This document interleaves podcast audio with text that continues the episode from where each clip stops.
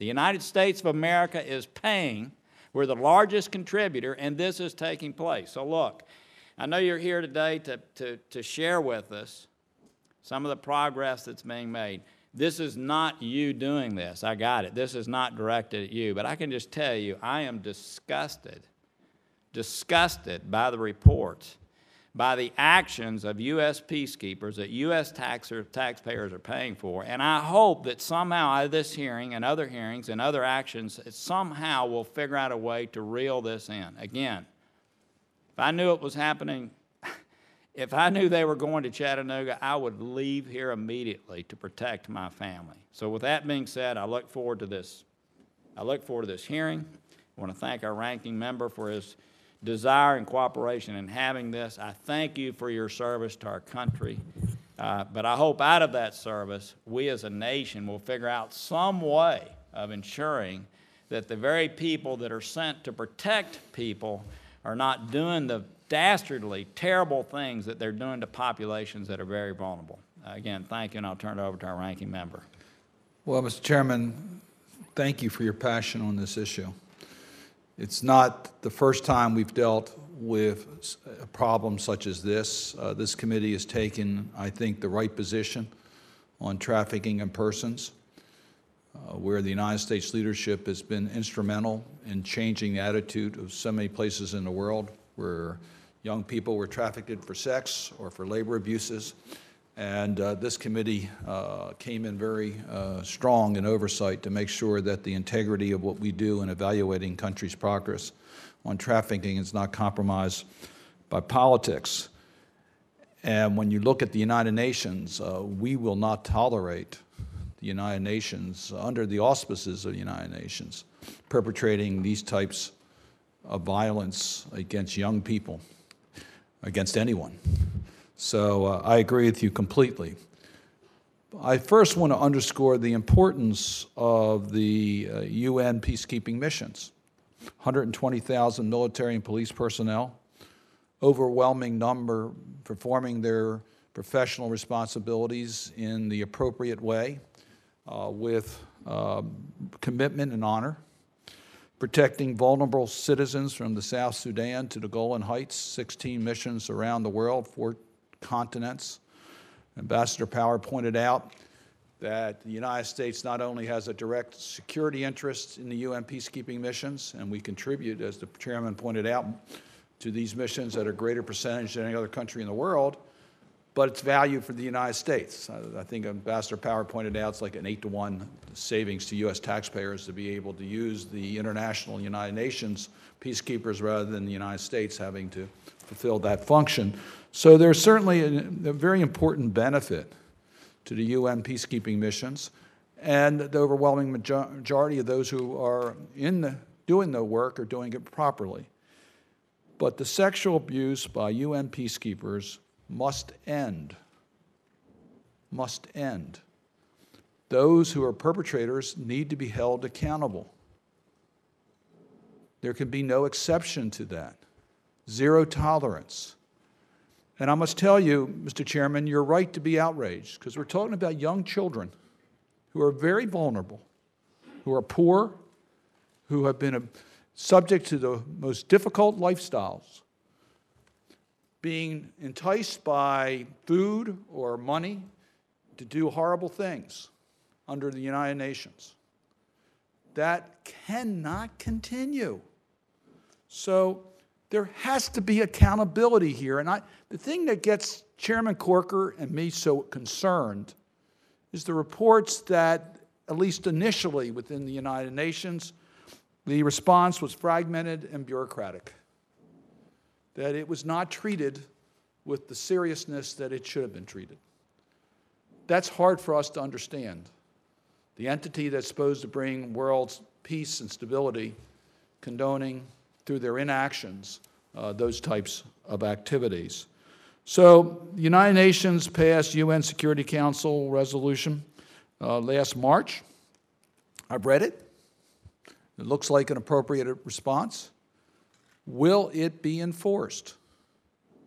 Will we be prepared, in fact, to repatriate all of the uniformed personnel from countries that are not doing what they need to do in training their personnel before they're in theater to deal with sexual abuse issues, holding those who violate accountable, including prison time, or the, if not, they should not be part of the UN peacekeeping mission. Are we tr- prepared to implement that? And I say that because, Mr. Chairman, there are shortages of personnel. There are more countries that are now participating in UN peacekeeping missions, including those from developing countries, that may not have the same uh, access to, to, to training.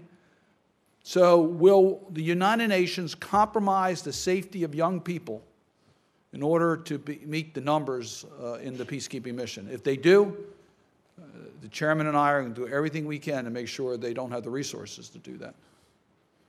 We're not going to su- support that type of activity. So there can be zero tolerance, and I really do look forward to discussion we're going to have with our uh, two panels today. And I do know that the people that are in front of us are working every day to make sure that the United States leadership makes it clear that we will not allow, tolerate that type of conduct, and we will demand that, particularly under the UN banner, that there be total accountability uh, and no tolerance for this type of activity. Thank you, Senator Cardin. I'm- I uh, very much appreciate your service here, too, very much. Our first witness is the Honorable Ambassador Isobel Coleman, U.S. Representative to the United States for UN Management and Reform. Our second witness today is the Honorable Tracey Ann Jacobson, Principal Deputy Assistant Secretary of State, Bureau of International Organizational Organizations Affairs. Our third witness is Major General Michael D. Rothstein. That, did I pronounce that correctly? Deputy Assistant Secretary for State for Plans, Programs, and Operations, State Department, Bureau of Political Military Affairs. Uh, Again, we thank you all for your service to our country.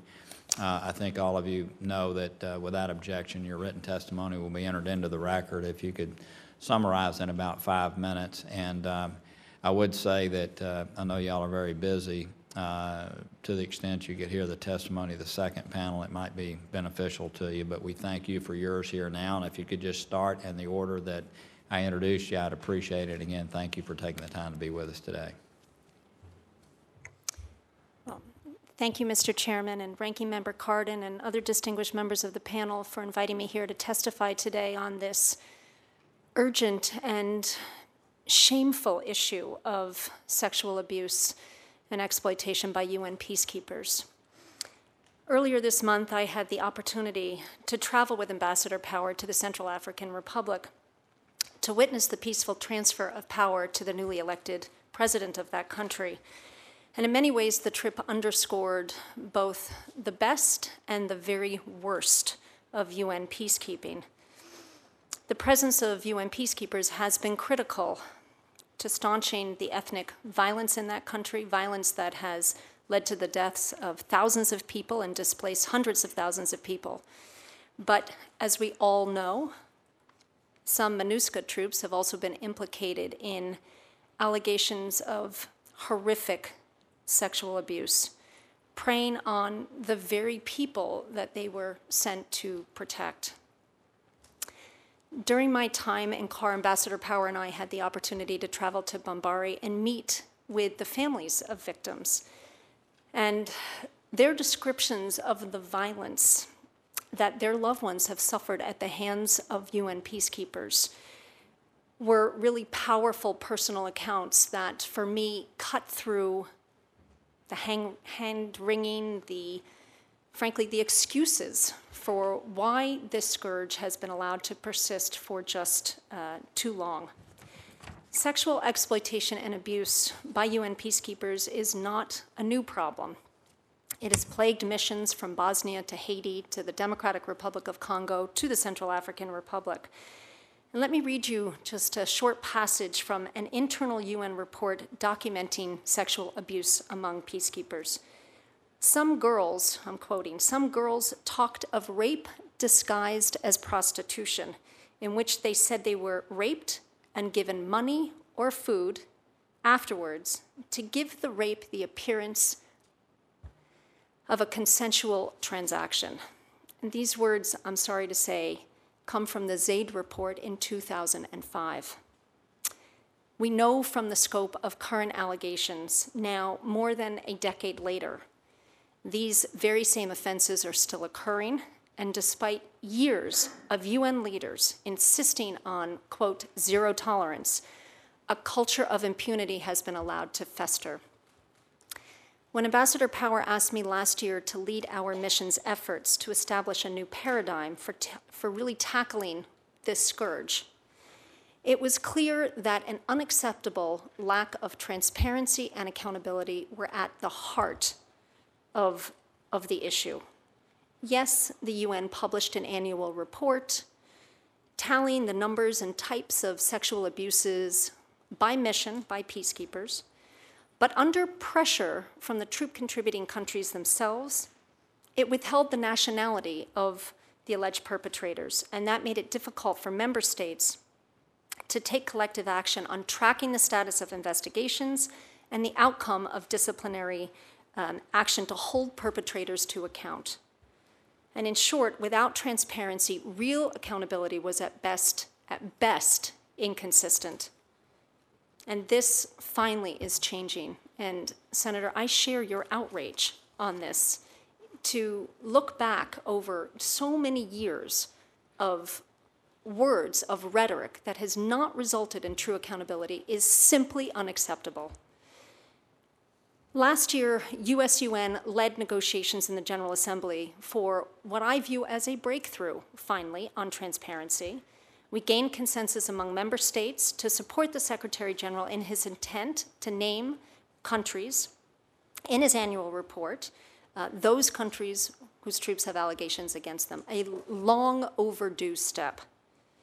And as of early March this year, the UN is now reporting on its website uh, in, in real time, it is posting credible allegations along with the nationality of the alleged perpetrators. And with this information, we are pursuing a comprehensive approach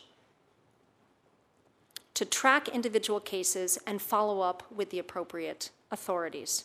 In March, USUN brought the issue of uh, sexual abuse, as you know, to the Security Council with Resolution 2272, another significant step forward for accountability.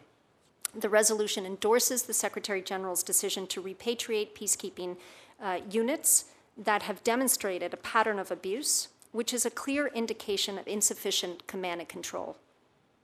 And, it, and the Secretary General um, is, is empowered to repatriate all the troops from a mission from a particular troop or police contributing country if it has not taken the appropriate steps to investigate allegations against its personnel or has not held them accountable. Our goal is to see Resolution 2272 implemented fully as a means of powerful prevention by ending once and for all the culture of impunity that has persisted for too long. The other part of this strategy is to increase the overall supply of peacekeepers such that when military units uh, or contingents are repatriated, there are others that are well trained and vetted, able to deploy quickly to take their place. The UN has come a long way in responding to this scourge of sexual abuse.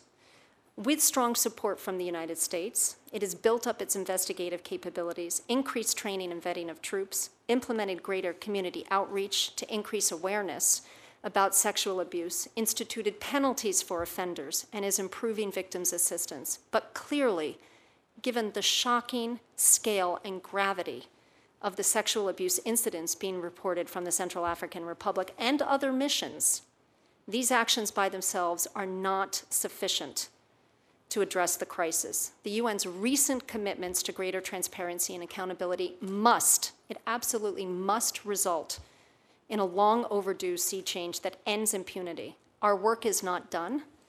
We continue to make it our highest priority, both in New York and bilaterally, to see perpetrators held to account and sorely lacking integrity restored to peacekeeping. Thank you.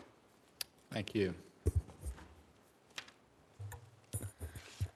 Mr. Chairman, members of the committee, I'm honored to be here with you today to talk about this horrific issue that demands urgent, meaningful, and sustained effort. Sexual exploitation and abuse by UN peacekeepers is a cancer that demands the most comprehensive treatment possible, and our well justified collective outrage is only useful if it's paired with action. I begin by noting that the United States has long been a vocal advocate for increased transparency and accountability as it relates to allegations of sexual exploitation and abuse by UN peacekeepers. We are pleased that this push for transparency is finally starting to find its first traction. And while it is clear, as you note, that the actions taken so far by the UN and member states have fallen far short of the mark, certain recent actions taken by the Secretary General reflect a new seriousness and create important new avenues for member state engagement. Some of these steps include improved uh, reporting systems for victims and their communities, the creation of immediate response teams to collect and secure evidence for use in investigations, withholding of payments to troop and police keeping, uh, troop and police contributing missions for their staff that have been sent home under allegations of misconduct, and the creation of task force uh, in all peacekeeping operations on sexual exploitation and abuse. And I'll also note that in February, the Secretary General took the unprecedented step of sending home an entire contingent from the Democratic Republic of Congo who had been working in Central African Republic based on credible allegations of exploitation and abuse. This is the first time that the Secretary General has taken such a step. It sets an important precedent, and we believe it sends an important signal to troop and police contributing countries. We particularly welcome the Secretary General's action to identify the nationalities of those uniformed personnel who are accused to have committed sexual exploitation and abuse, including including this information online in near real time. Troop and police contributing countries have the ultimate responsibility for the discipline of their personnel. And by providing this information publicly, the UN can motivate these countries to do much better. It also allows member states to track performance, to recognize serious patterns of abuse, and to use our diplomatic weight to urge the UN to repatriate units that have a systemic pattern of misconduct and to ban countries from peacekeeping where appropriate.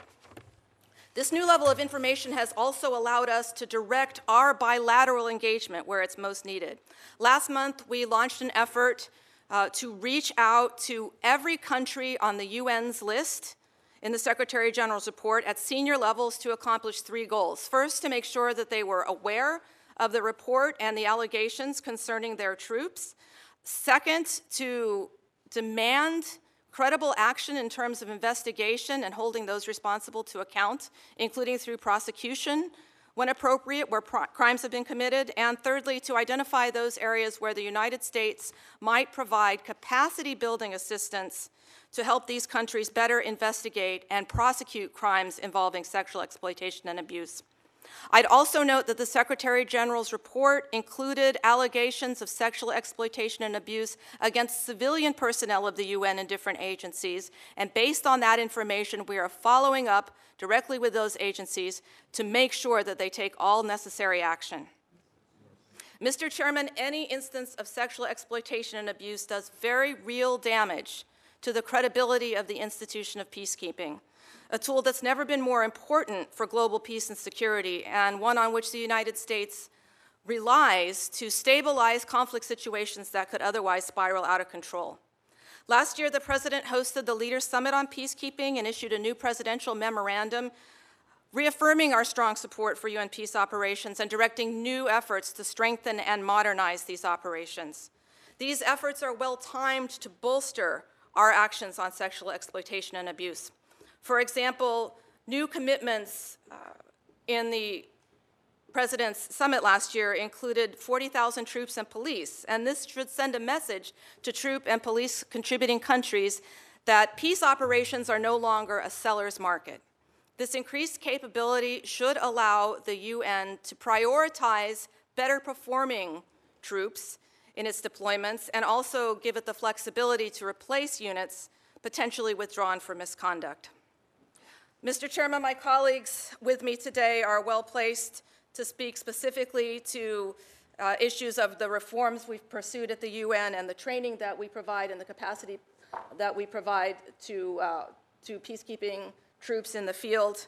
I'll conclude by saying that by their very mandate, the vast majority of UN peacekeepers are serving under a mandate to protect civilians who are under threat of physical violence. Exploiting or abusing these same vulnerable people is appalling and an unconscionable breach of trust. And we greatly appreciate the attention this committee is bringing to the issue and share your outrage at what's been allowed to occur. Thank you. Thank you. Thank you. General? Good afternoon, Mr. Chairman, Ranking Member Cardin, members of the committee. Thank you for letting me speak today, and I too, like my colleagues, very deeply troubled but what brings us here today and the things we have to discuss about these events and incidents. Among my duties at the State Department, I'm responsible for providing executive leadership for the Global Peace Operations Initiative. And I'll take just a moment to give you a little bit of background on that, and then I'll discuss its intersection with preventing sexual exploitation and abuse. GPOI, the Global Peace Operations Initiative, is our flagship security assistance program that focuses on building capacity for other countries to deploy peacekeepers to support United Nations or other regional missions. For the most part, it is a training and equipping kind of a mission, although we also focus on building their self-sufficiency to do training for themselves. And importantly of note, one of our key program objectives is to promote the role of women and to promote better, better gender integration into their operations. GPOI has been very successful at helping other countries step up to their responsibilities for international security. It also allows us in our own U.S. forces to focus our military at other priorities besides peacekeeping. To date, the program has facilitated the deployment of more than 200,000 personnel to 29 different operations around the world. And today, GPOI partners, although they only comprise 40% of the troop contributing countries, punch well above their weight class by providing more than 70% of the troops that are forming those missions. Through GPOI and through our diplomatic engagement, as my colleague mentioned earlier, we are working to expand the base of the number of countries and the number of troops that are available to the UN to support these missions. And I would echo what my colleague said, that we think this will help by having more troops out there raise the standard, not only for mission performance, but also for conduct and discipline. Now, let me be clear for the record. I think I share the sentiment of everyone in here that each and every instance of sexual exploitation and abuse by any peacekeeper is absolutely unacceptable. Not only for the harm it causes directly, but it also fundamentally undermines the mission and the legitimacy of what's trying to occur. Now, GPOI is very deliberately structured to try to proactively address sexual exploitation and abuse. In program execution, we direct that all appropriate individual and unit training has elements of academics and things that go against sex, excuse me, sexual exploitation abuse built into their training. We do it, we start in the classroom, we move on to scenario-based training, and then we move on in our exercise-related training at both the individual unit and leader level. We pay particular attention to training leaders because we're keenly aware of the very important role that leadership plays and how significant positive impact of effective leadership can have downrange once they are in mission. And then GPOI also works to promote the role of women and to promote gender integration. We specifically seek out women as trainers because we understand the positive impact that can have. And over the past five years, the 50 active countries that are GPOI partners they've nearly doubled the number of women that they deploy in mission for UN peacekeeping. And to give you a point of contrast, the 71 countries that are not GPOI partners that, that participate in peacekeeping, they've actually had a decrease of 16% of the number of women that are being deployed. So I'm very comfortable that GPOI is having a positive impact in this area and through that influence. Now, while we're proud of GPOI's efforts to address this issue, and I do believe we are positively shaping behavior and outcome. No amount of training, no better gender integration is a panacea. As we know, there are far too many serious instances that still occur. And I, like my colleagues, am hopeful that recent UN policy changes to promote transparency will help. They've got to continue to follow through. And if a GPOI partner fails to follow up on those allegations, if they fail to take responsible action through their jurisprudence system, then we have to be ready as a nation to consider suspending our security assistance. We have to take a very deliberate decision in how we do that. In the end, well-trained, well-disciplined, well-equipped units, they are the very building blocks to effective peacekeeping. And while there are many GPOI success stories out there, we're very also well aware that the track record is not perfect by any means. And so whether it's directly or indirectly, through ongoing training, through expanding the role of women, we remain committed for improvement overseas with the UN, with our partner countries, to rid us of this scourge of sexual exploitation and abuse. Thank you for your time. I stand by for your questions. We thank you all for your testimony, and uh, look, my guess is that uh, uh, y'all are as upset about this as we are. Um, You work in an organization that, uh, whether it's at state, uh, certainly at the UN, where trying to make something happen is almost impossible, and uh, my sense is you probably do welcome a hearing like this to highlight the problems that exist.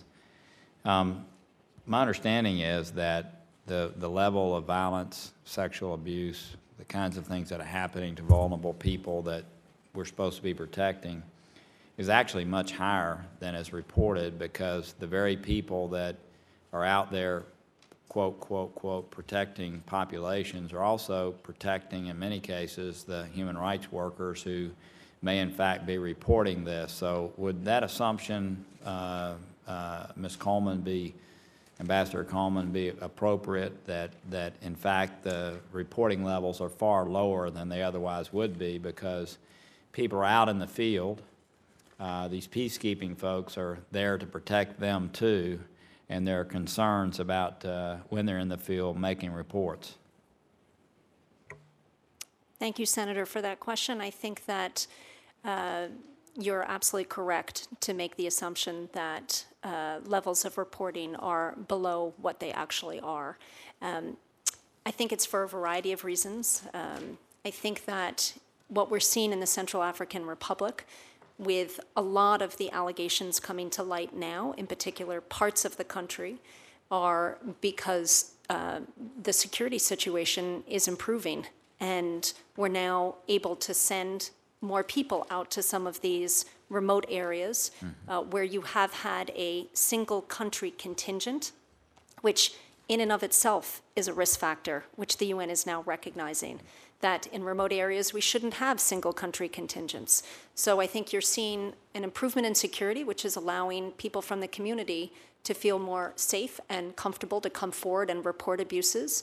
And what I can tell you, uh, Mr. Chairman, is that I think in the coming months we're going to see more allegations coming to light. I don't think we've nearly seen the end of, of this problem. As the UN shines a spotlight uh, on this issue, we're going to see more allegations, not fewer. Which countries are the ones that are the worst? Name them.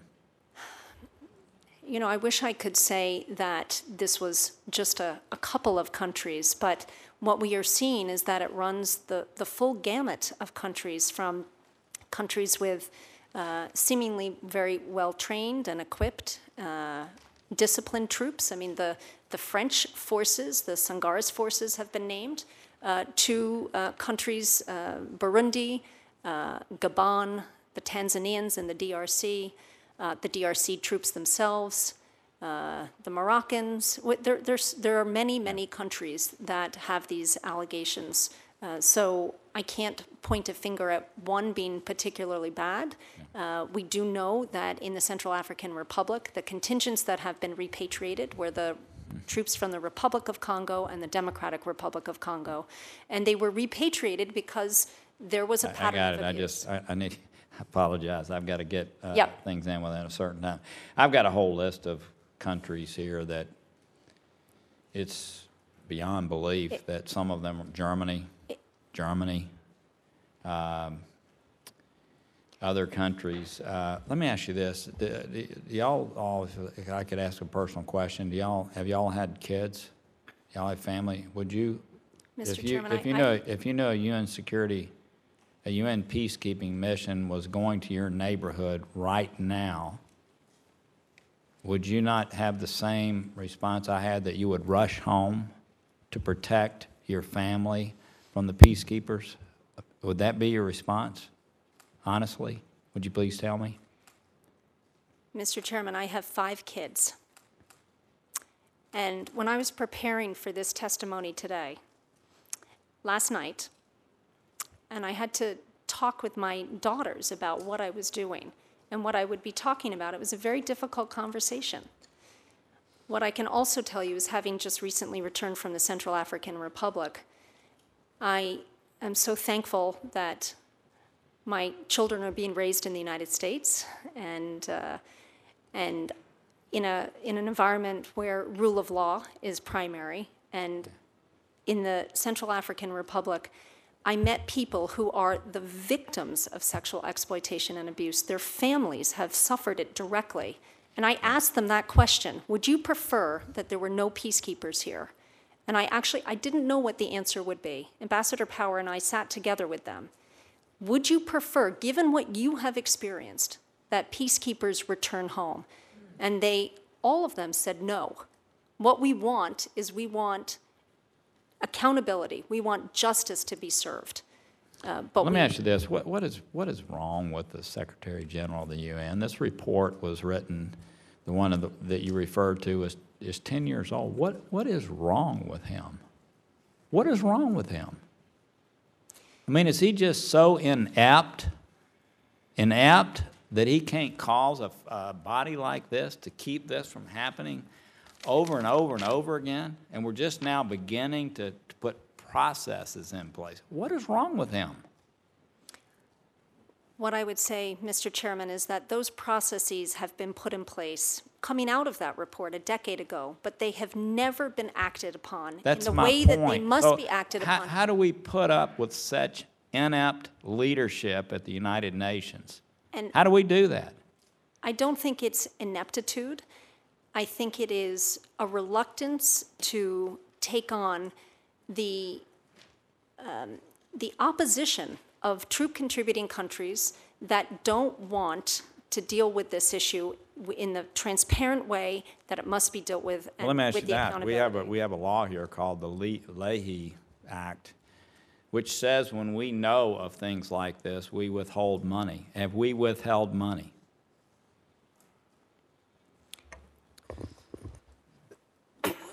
So, Mr. Chairman, I, I cannot give you an example where we've held money for these things. The good news is, is up until recently, we didn't have the kind of visibility that we needed to be able to pursue these things.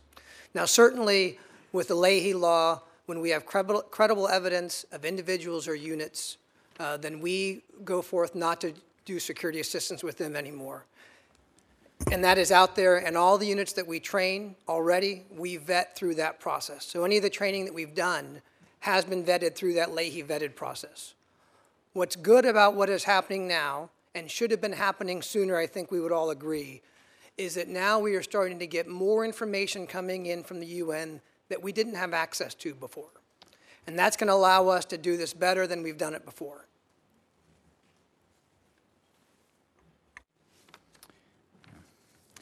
Let me just, uh, I'm gonna, we may go to a second round with y'all, but uh, I look at the list of countries that are violators. Most of them are, many of them, let me put it this way, are countries that receive aid from the United States in other forms. I don't understand why we continue to send money to countries outside of the UN that allow this type of abuse to take place. So I don't think we're using the leverage that we have. Um, we, I think, should be withholding payments to the UN until this ends or doing some level of reductions.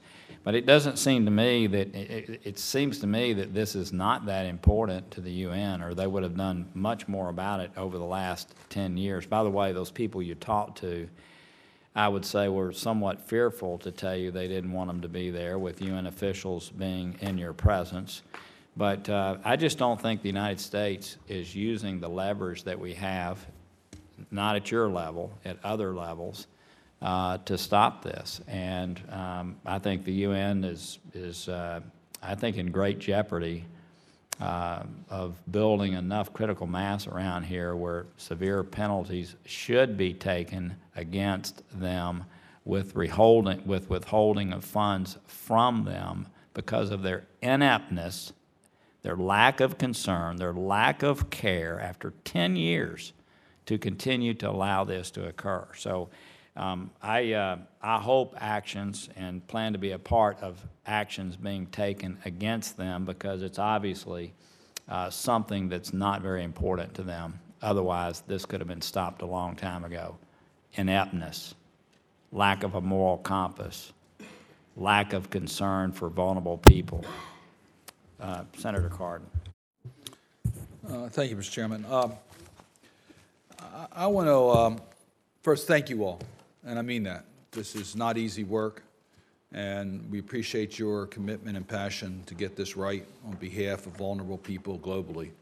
So, so thank you for your commitment.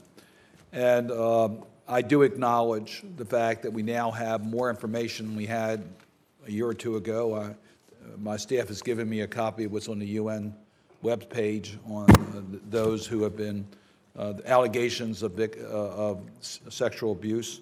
Uh, looks like approximately, uh, since beginning of 2015, 100, I'm rounding, it could be 90, but somewhere in that range, uh, specific episodes involving about the same number of victims. And of all those cases, I went through it quickly, only four have been finalized with any jail time. And, and I also point out the, what the chairman said, that these are the reported cases. We know that in some countries, the seriousness of this issue, even though it's globally acknowledged of being the worst types of conduct, but in some governments, in some countries, it's not considered to be a serious issue. And that means that the reporting is going to be spotty in some of the missions. And then the pressure that's, uh, on the command structure has always been there. We saw that in the U.S. command structure when we were dealing with trafficking with military facilities located in other countries not participating. And it took some while before we were able to change the culture. So we know that also is a problem. But my specific question to you is, it's one thing to get the Secretary General to withdraw the mission if they don't do certain things, and I'm all for that. The two sections that I see in UN Security Council Resolution 2272, which was just passed last month, so the chairman's absolutely right. This has been going on for a long, long time, and we finally got a UN Security Council resolution passed last month. Uh, section four deals with gathering evidence, but most of that section deals with how you deal, rightly so, with victims and making sure the mission is well-trained, et cetera. And then section nine says urges all member states to take concrete steps aimed at preventing, com- combating impunity for sexual exploitation. What are we doing? What is the United States doing? What is our leadership doing to make sure that those who have perpetrated these horrible acts are going to end up in jail.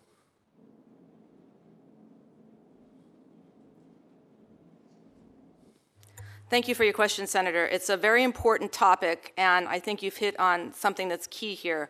We've talked a lot about what the UN is or isn't doing, but the crux of the matter is what are the troop and police contributing countries doing to hold those who have perpetrated these horrendous crimes accountable?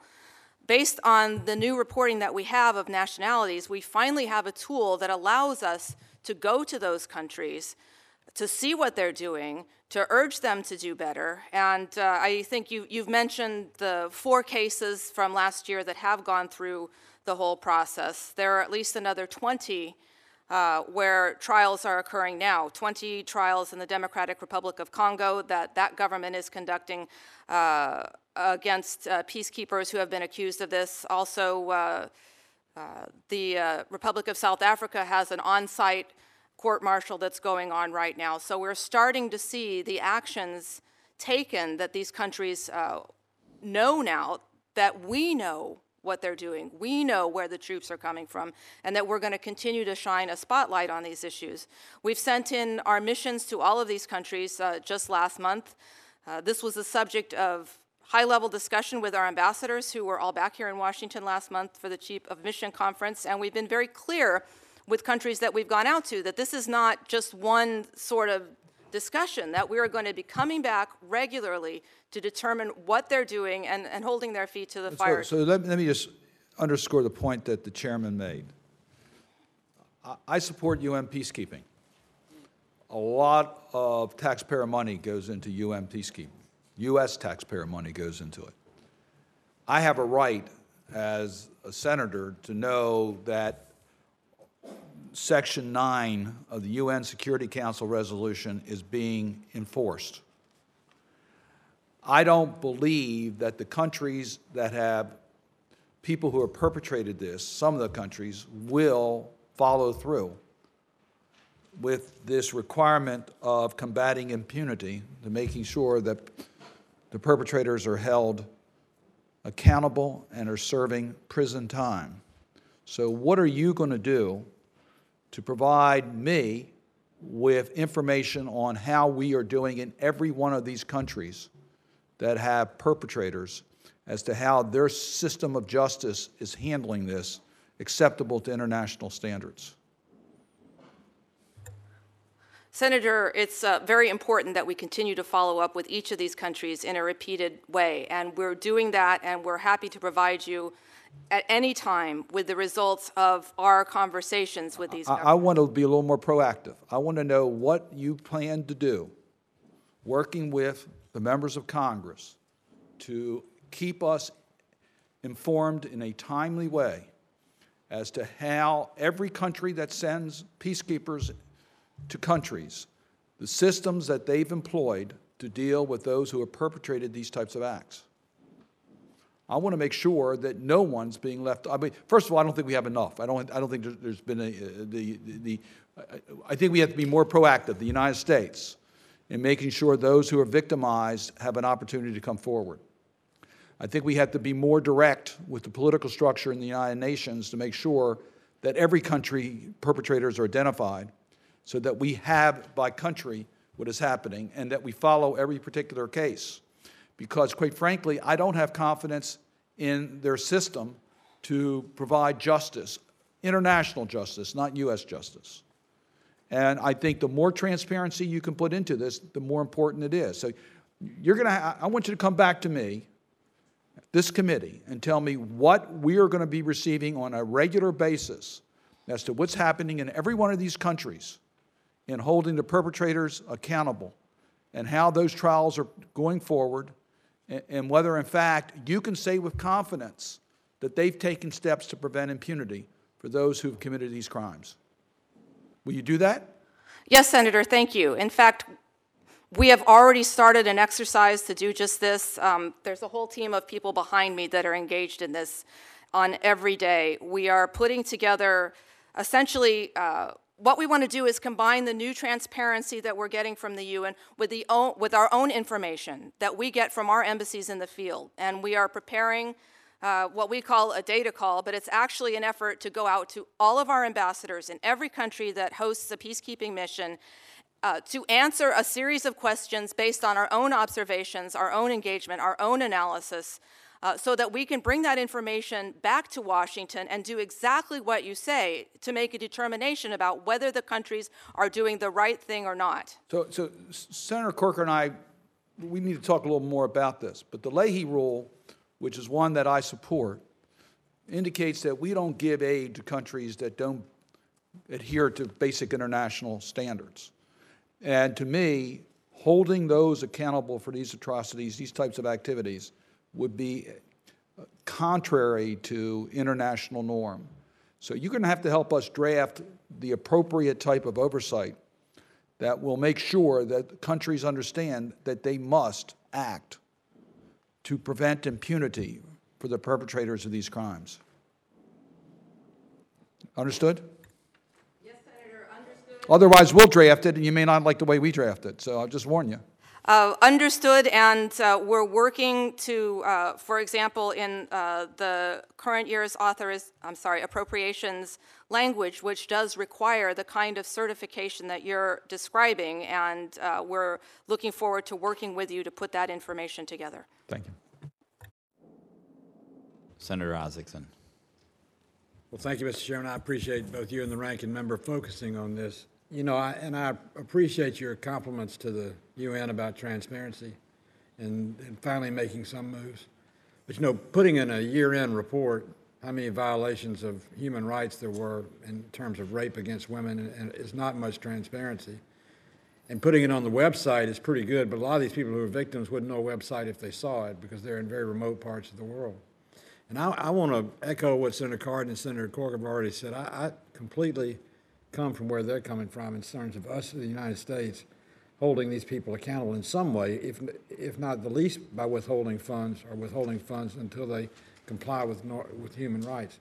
But here, here's the question. When Senator Corker and I went to Darfur and Senator Coons and I went to the Congo, one of the many things I learned is that rape is a military tactic in Africa. It's not a violation of the law. They teach it. That's right.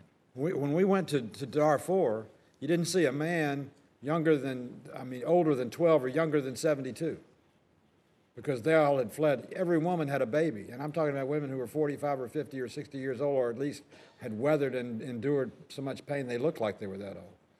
Because the, the armies that come in to invade the towns rape the women to break up the family unit. The men leave, they take the son with them, or the son is conscripted into the army. And it's an ongoing process. I mean, this is a, this is a big practice, and I'm not just picking on Africa, but it's one place I know where it takes place so much. And unless there was a significant consequence of United States funds, and this may address your organization, General, that you're working on, we're just whistling in the wind because these people are taught to do it. So I just want to make that, that wasn't a question, that was kind of a statement of awareness, which brings me to the question. General, is there any status of forces agreement that you know that is required or otherwise put on the burden of any country that supplies peacekeeping troops to those countries? Any status of forcing for the legal accountability to which those peacekeeping troops will be in the, in, in the event they commit a felony or a crime? Thanks for the question. I may have to defer a little bit. I know there is uh, a memorandum between the country and the troop, troop contributing, those countries that go to a certain mission and the country that they're working in. But I do not know the details of that to be able to unwrap that further for you. So I don't know if, if I could turn over to you, Ambassador. There is a memorandum of understanding, and there's a, a model memorandum of understanding that's negotiated every three years. That negotiation is coming up in 2017 and strengthening the provisions to be very explicit and incredibly direct on sexual exploitation and abuse is, is one of my goals for, for that uh, upcoming negotiation. Off of that model MOU, then there are specific MOUs that are negotiated between the troop contributing country and the UN. Senator, what I can tell you is that this is not a problem at its core of lack of words on paper. This is a problem of political will. And it's a, it's a, it's a problem that has persisted for too long, where words on paper have been ignored. Words on paper have been disregarded. So even within the existing MOUs, the TCCs have not abided by that. And now we, we will not tolerate that going forward. Which underscores the point I want to make.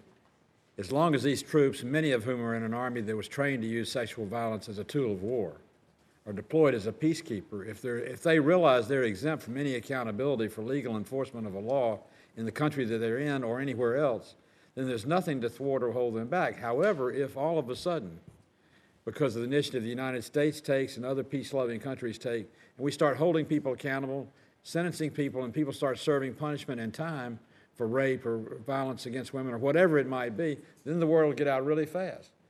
I mean, we're, governments are great at, sto- and the UN is the best at making agreements, putting words on paper, but not the very best at make, putting those words to, to work in life. So I, my, my point is, if we could get to some sort of status of forces agreement between countries eh, that supply UN troops and the UN, or require an agreement between them and the country that they're deployed in, and have a concrete, not a, not a you must in 90 days establish a pattern of practice or establish a fund, uh, status force that says you will be liable and you will be punished for rape, for murder, for whatever capital felonies we want to include in there, the most egregious of which, and then do our best to aggressively make a couple people an example of it.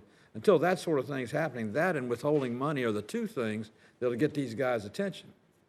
The rest, that, we don't have anybody's attention right now, none whatsoever, and, and it's and it's it's it's a frightening, frightening thing. And I think the the GPOI, which is an agency, uh, which is a division of the State Department, right? Yes, sir, that's the division that, uh, under my leadership. I would hope you would meet with uh, Bob Froman, the trade representative for the United States, and start seeing, finding out whether or not some ways you could tie a country's compliance with fighting violence against women with the agreements we make with them in trade and commerce. The Senator Coons and I opened the markets in South Africa for domestic United States chicken, which they were being blocked from, by just enforcing the terms of the African Growth and Opportunity Act, which is the trade agreement between the two countries you know, people don't like rape and they don't like violence, but they sure do like to eat and they like to have commerce and they like to have trade. And if you predicate participating in those things in the United States and them doing it, with them being committed to ending violence against women and sexual violence as a, as a practice, then we can start going a long way towards making something happen. That's the kind of leverage that really makes a difference. I, I'm not belittling the annual report, I'm not belittling the website, but I'm telling you, it's one thing to tell them your name's on a website, it's another tell them, thing to tell you you can't trade anymore. We, we've gotten the countries in Africa to change their labor laws in order to get into compliance with AGOA. Uh, AGOA. We've had to start ex- importing chickens from the United States in order to participate in trade under the AGOA agreement. It would seem like to me the State Department ought to try and find ways it can leverage what you're trying to do in GPOI with some of the benefits we do on a daily basis with countries around the world who may provide peacekeepers and see where you couldn't tie the two together. Then all of a sudden, you've got a big stick, and until you got a big stick in some of these countries, you ain't got nothing, pardon my English. So I would just suggest that would be one way to look at making an economic impact in return for better behavior by some of these host countries. Thank you, Mr. Chairman. Thank you. Before going to Senator Coons, you, you mentioned the political resistance or the, what kind of political resistance exists to keep soldiers from raping and abusing uh, young girls and young boys? Uh, What kind of resistance do you face at this United Nations body?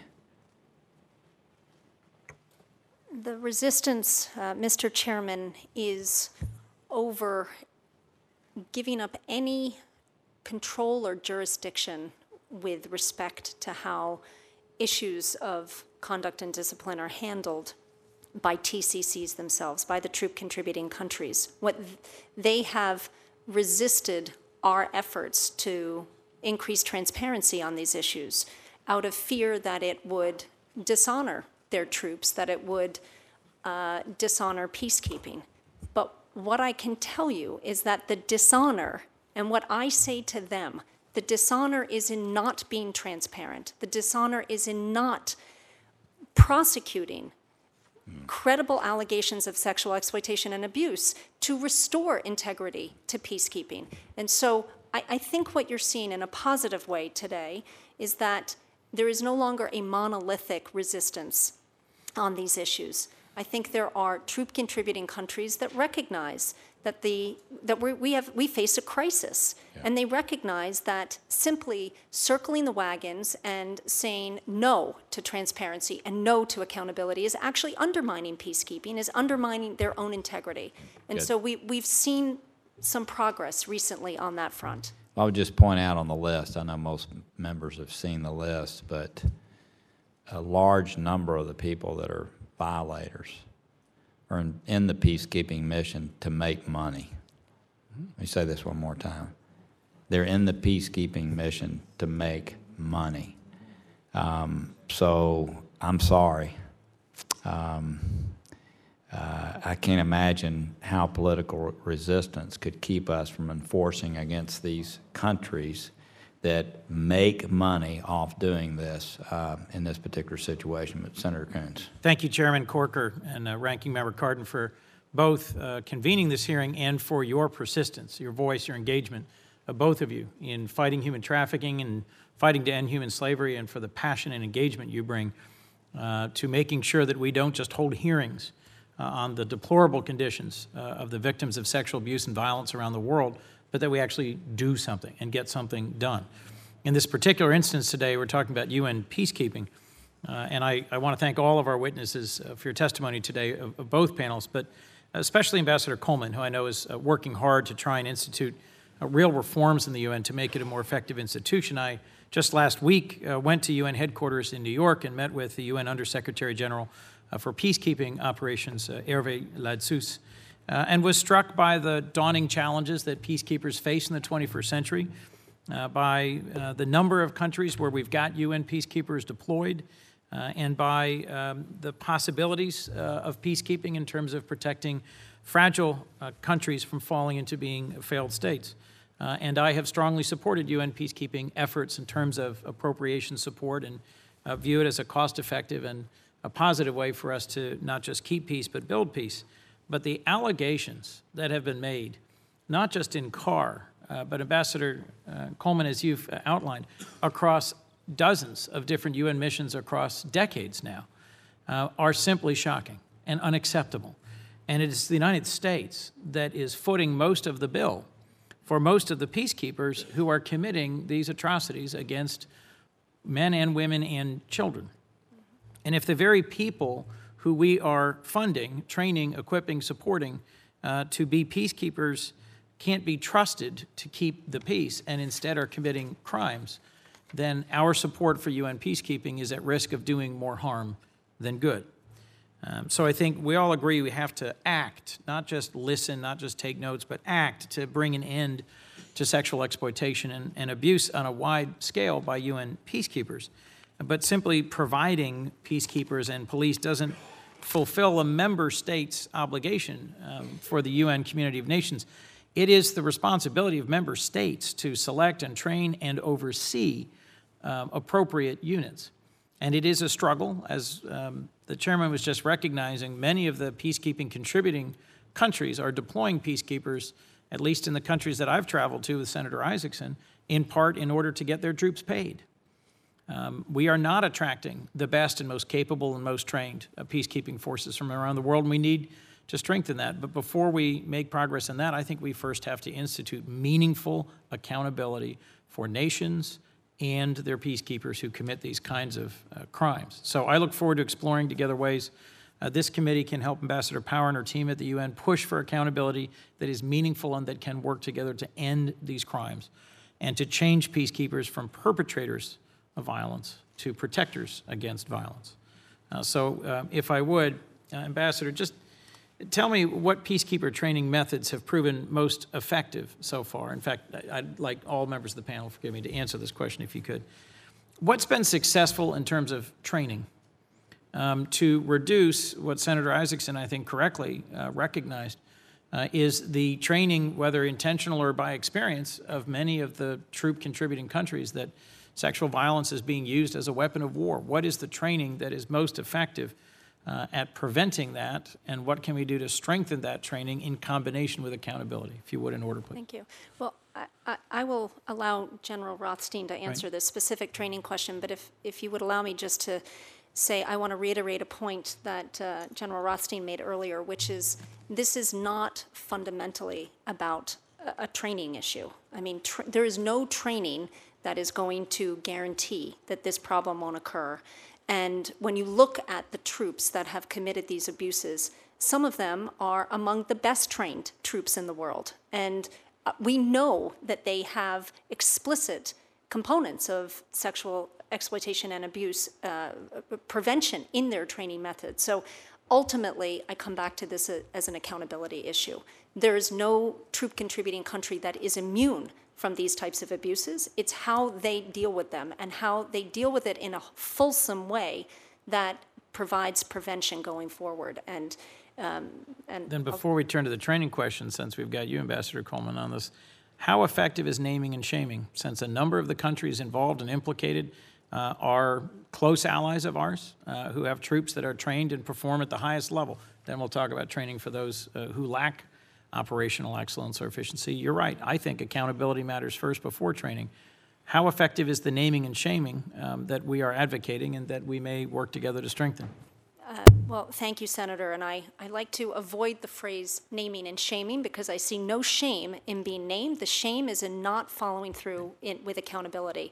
Um, I, think it is a, it, really is a, a watershed for us to be able to identify the countries and then to be able to follow up directly with them and, and not tolerate, not allow uh, the, the passivity that has existed, the, the um, sweeping under the carpet that has existed, frankly, the, the, the lack of accountability, and to not allow it anymore. And Senator Isakson earlier talked about having a big stick, and uh, Mr. Chairman, you've talked about money. Uh, the, the money is a big stick, and to be able to say, that you will not participate in peacekeeping any longer if you do not hold your troops accountable, if you do not report back to the Security Council, to the Secretary General on what you're doing, if you do not prosecute these allegations in a, in a, in a full and sufficient way. I mean, that, that is ultimately the UN's big stick because the troop contributing countries will retain jurisdiction over their troops. They can either choose to have a full, appropriate response or not. And if they don't, then frankly, they should no longer be part of peacekeeping. I couldn't agree more. And as someone who has fought for the appropriations for peacekeeping, I'm ashamed that we've been supporting peacekeepers who are doing horrible things and want to make sure that working together we find a mechanism for accountability that is appropriate and that uses the fact that we are one of the principal contributors to peacekeeping support to ensure that this comes to an end. General, what sorts of engagements, accountability are most effective for troops, whether training or prosecution or otherwise?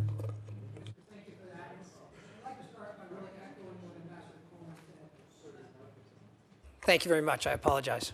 Uh, so let me start by echoing what Ambassador Coleman said. My perspective is that training is absolutely necessary, but make no mistake, I do not think it is sufficient.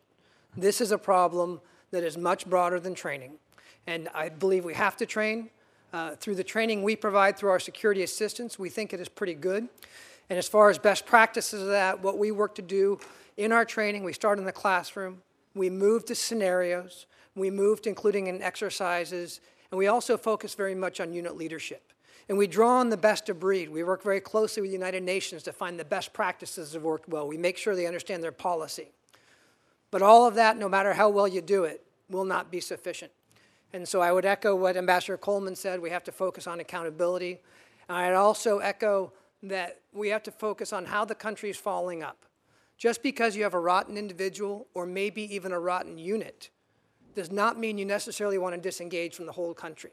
Because as we remain focused on future outcomes, if that country is still going to deploy to UN peacekeeping and we want to affect it for the better, then we probably want to be involved in their training and help make it better and not walk away and let it deteriorate.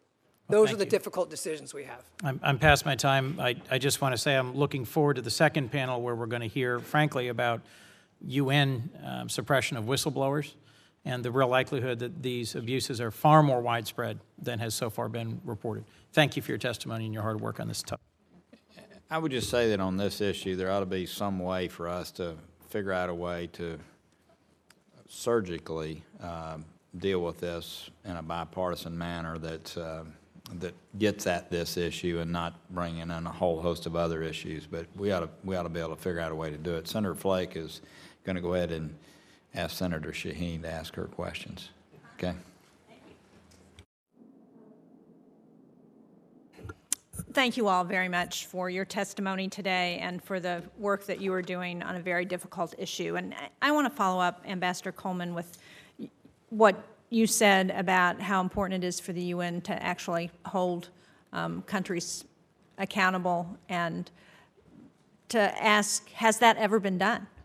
Do we have any examples of where that has actually occurred and we have seen a change in behavior? And if that's the case, why haven't we instituted a, a process where, whereby that's done on a regular basis? Thank you, Senator Shaheen.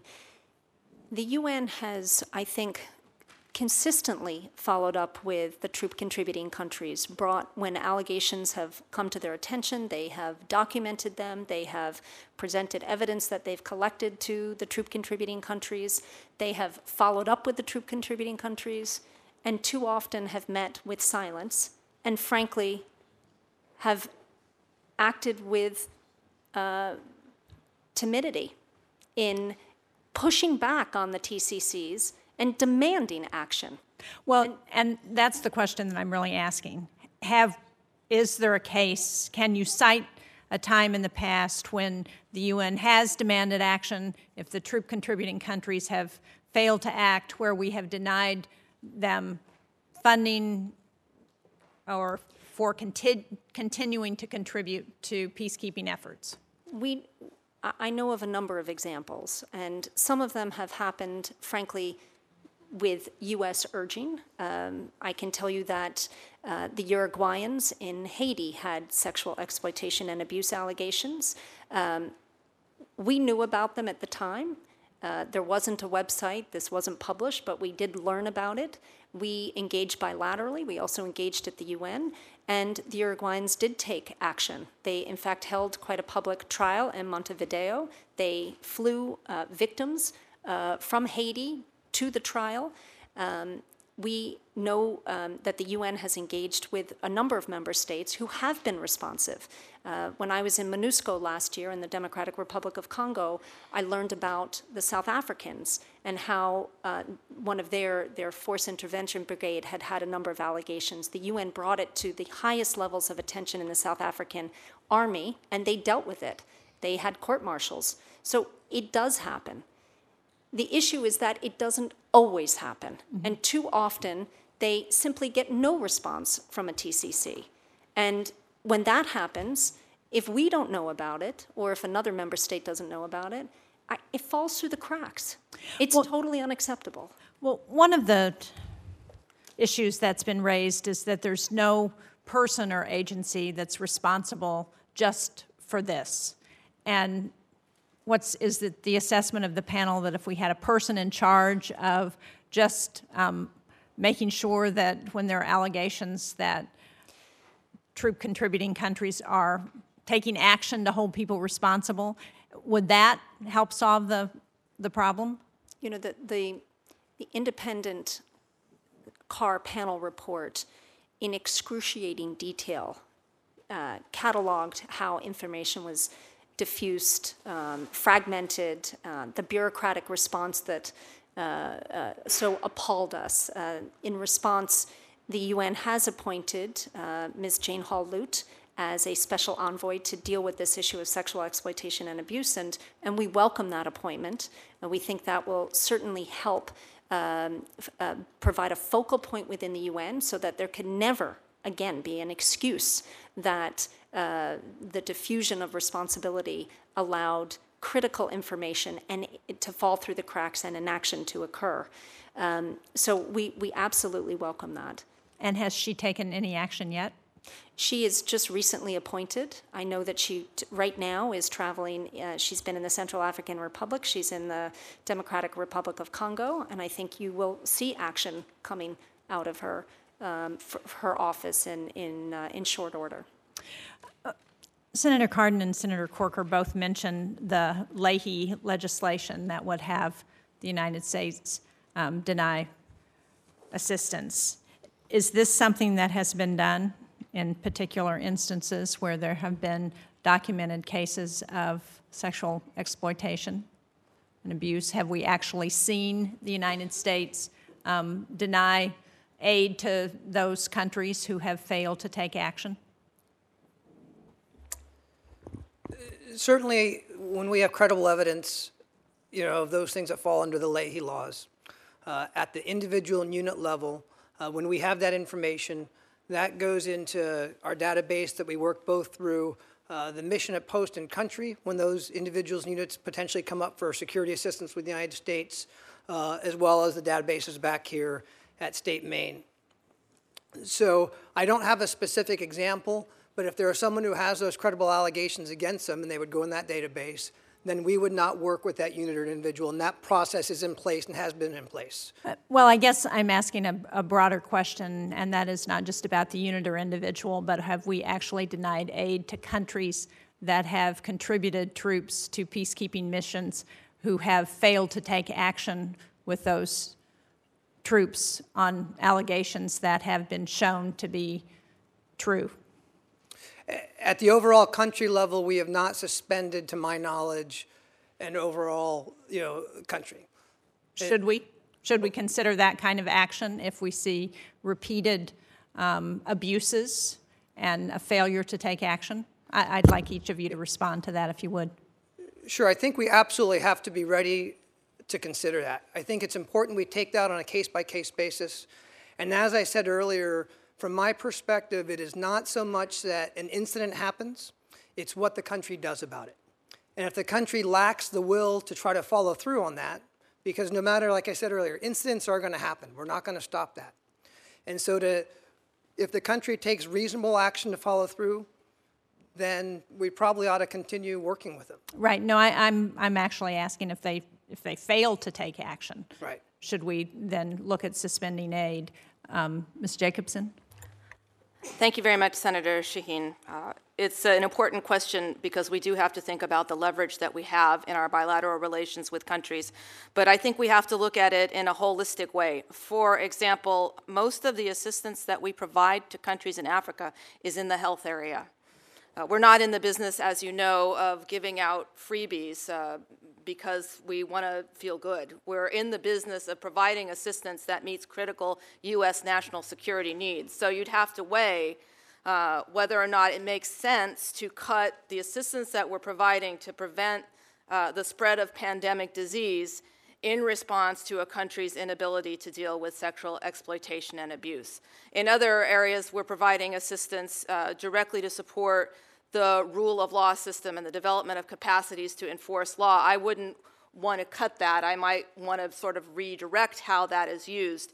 So it's something, it's a tool, it's not necessarily the tool of first resort. You have to look at what the assistance is directed to and then make the best determination. We are trying to do that now on a case by case basis through our engagement with the countries that have been named in the report, and that's an ongoing conversation that we will have um, in conjunction, of course, with all of you. Ambassador Coleman? I would, I would just say that if there, if, if countries are not responding and not taking appropriate action, they should not be included in UN peacekeeping. And therefore, our contribution through our peacekeeping assessments uh, should, should not be going to those countries. So I completely agree that you know, U.S. engagement to strengthen these countries and make them better, in, improved capacity building, training, vetting, all of these things are, are great. But if there is a willful non responsiveness, they should not be part of peacekeeping, and our money should not be going to them. Thank you, thank you all very much. Thank you. Thank you very much. Senator Markey. Thank you, Mr. Chairman, uh, very much. Um, Can I ask you, General, how we deal with the countries from which the soldiers come? Um, On the one hand, we're talking about training of the soldiers, but does the country itself need training? Does their judicial system need training? Um, Do we need to have a program that goes the step before these young men who are the soldiers and get to the adults who are in these countries and ensuring that they have the proper training so that they are taking the intervention steps necessary early on, uh, or else those people are made accountable in their country. Those are the people who we have given the training to and are not then acting. What is that uh, program that we may or may not have in place in order to ensure that the proper training back in the home country is adequate? Senator, thank you for that. And you, you raise, I, I think, what's both important and a very hard topic. So, as a general rule, I think on our security assistance, uh, in my experience, uh, doing tactical training, training units, pre deployment training, uh, is hard, but we're pretty good at it as a country. Helping to build those institutions that backstop all of those tactical and operational units uh, is much more difficult. It's intellectually more difficult, I would tell you. And I should also, you know, I will remark, I just came out of a year of Afghanistan where my, my job was to build the Afghan Air Force. So I was living on an Afghan air base trying to build their institutions. So I have a, I've lived a little bit of this myself, and it is hard work. And we do have some programs out there where we are trying to get after that. Uh, within the State Department, we have a, a program called the Security Governance Initiative that is taking at a kind of a pilot level looking at some of these countries, how we have to, how we get after the institution building that has to backstop this, the rule of law, some of those things. Uh, the Defense Department, I, I don't want to speak too much for them because I certainly don't know, but I know they are also working some of the defense institution building programs. So those are some of the things we're trying to, to work. Uh, but it is difficult. It will take a long time because change, you know, in our own bureaucracy, think how hard it is to, to make change happen, much less when you're trying to work through a foreign government, through their cultural norms and values. So we're going to have to stay at this for a little while. Right, but I don't think you can solve the problem until those leaders in the justice system in the home countries uh, have the proper training and gumption uh, to enforce the laws. These are just young men on the, on the, on the prowl in a foreign country. And that's a dangerous thing without proper supervision back home. So let's just talk then to whatever from your perspective, you would like to see put on the books? What programs would you like to see funded? Um, you know, short of defunding of programs, I guess, in those countries to teach them with a stick uh, what we could potentially try to uh, have them accept as a standard by the proper educational standards, the proper accountability standards that are put in place without us having to punish the country. Uh, Thank you very much, Senator, for that important question. And uh, I just wanted to include the thought that when we started our effort last month to go out to every country on the UN list, this is part of what we were asking them. First, we wanted to make sure that they understood the gravity of the allegations against them. Second, we wanted to impart on them the, uh, the critical importance of actually following up on these. And third was to open a dialogue about what that country needs in terms of assistance to build up its own ability to investigate and respond. Now, those conversations are at an early level. We only got the country specific uh, information last month, but we're going to build on that. And those conversations that our ambassadors in the field are having now are going to feed back in to our decisions about what kind of assistance we can provide, including in the rule of law area. Uh, but I would like to echo uh, what my colleague Ambassador Coleman said that where we have an open door and a willingness to engage in this, uh, we should do it. Uh, hopefully, we'll be funded to provide that kind of assistance. Where countries are not willing, where, um, as you say, where they don't have the gumption, mm-hmm. uh, those countries should be barred from peacekeeping altogether. And I believe that the resolution in the Security Council that our New York team fought so hard for last month, 2272, provides for that kind of banning from peacekeeping of those countries. Okay, so great. So let's let's talk then about the countries that you think are the worst. Like, give us the worst three countries, um, any one of you, so we can just get an idea of what we're talking about and kind of prioritizing, not alphabetically, but in terms of their complete and total lack of regard for these human rights violations? How would you list those countries? Want to give us the three worst? Uh, I, I, will, uh, I will uh, refer to my colleague, Ambassador Coleman, who previously said it's really hard to say who's the worst and who's not the worst because we're only now in a world where we can identify what countries are doing. Before, we didn't have that information.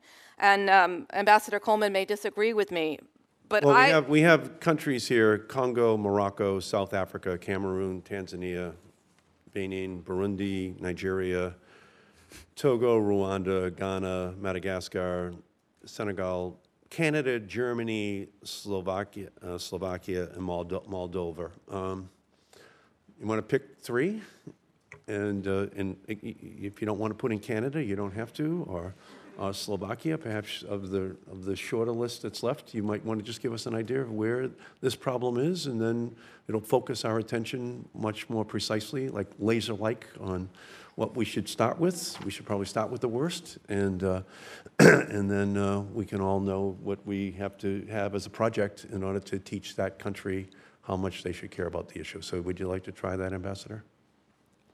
Um, I would just say in the case and um, what you're saying is, is very important. We need to identify where the problems are, and we're just starting to be able to do that.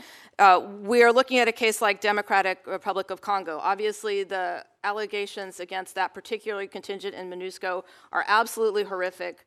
We think the Secretary General did the right thing by sending them home. They are not in peacekeeping anywhere else, nor should they be. But at the same time, as part of this uh, new focus on these issues, we have seen now that the Democratic Republic of Congo has uh, detained 20 of their peacekeepers and has started trials against them. So, what we need to see before we can make a judgment is where do those trials go?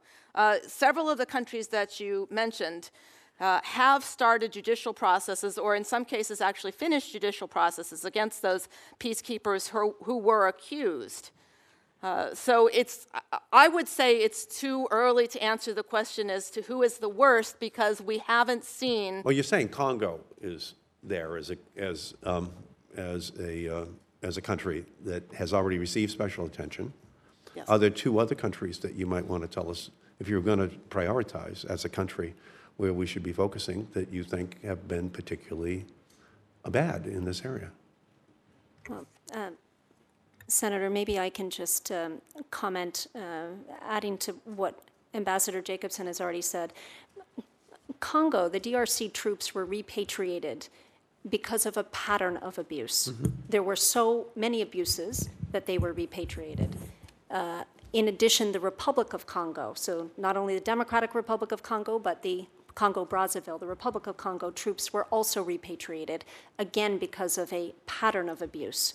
There are two different things going on. One is a pattern of abuse, which speaks to a lack of command and control, and the other is a pattern of non responsiveness.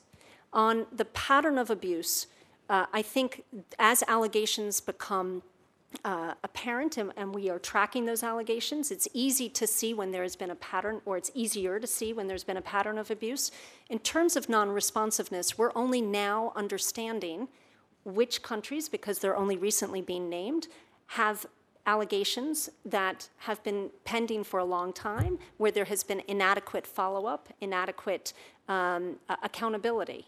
And so, in that process, we're also looking at which of the, which are those countries, and uh, we don't have an answer for you, and we will get back to you with that answer. Okay, I think that, I think it's important for us to know, you know, when you're looking at what, there's 100 nuclear power plants, these 10 are the least safe. Well, we're going to focus on those Yes, first, and- right? So you have to narrow it down for us, because as Senator Cardin is saying over here, you know, we've got an ability to uh, begin to think creatively uh, about all of the other relationships that we have with that country uh, that can help to get the leaders who um, General Rothstein is saying maybe are reluctant right now to have their judicial system uh, fully engaged to make sure that they are accountable, uh, that these, these soldiers are accountable, the, the, the military officers are accountable. And we look at it very much in the same way. That is the analysis that we're doing, and When will you have that list put together as to who are the worst and, you know, because that would be a a great hearing to just have, you know, tho- those worst offenders focused upon by the committee.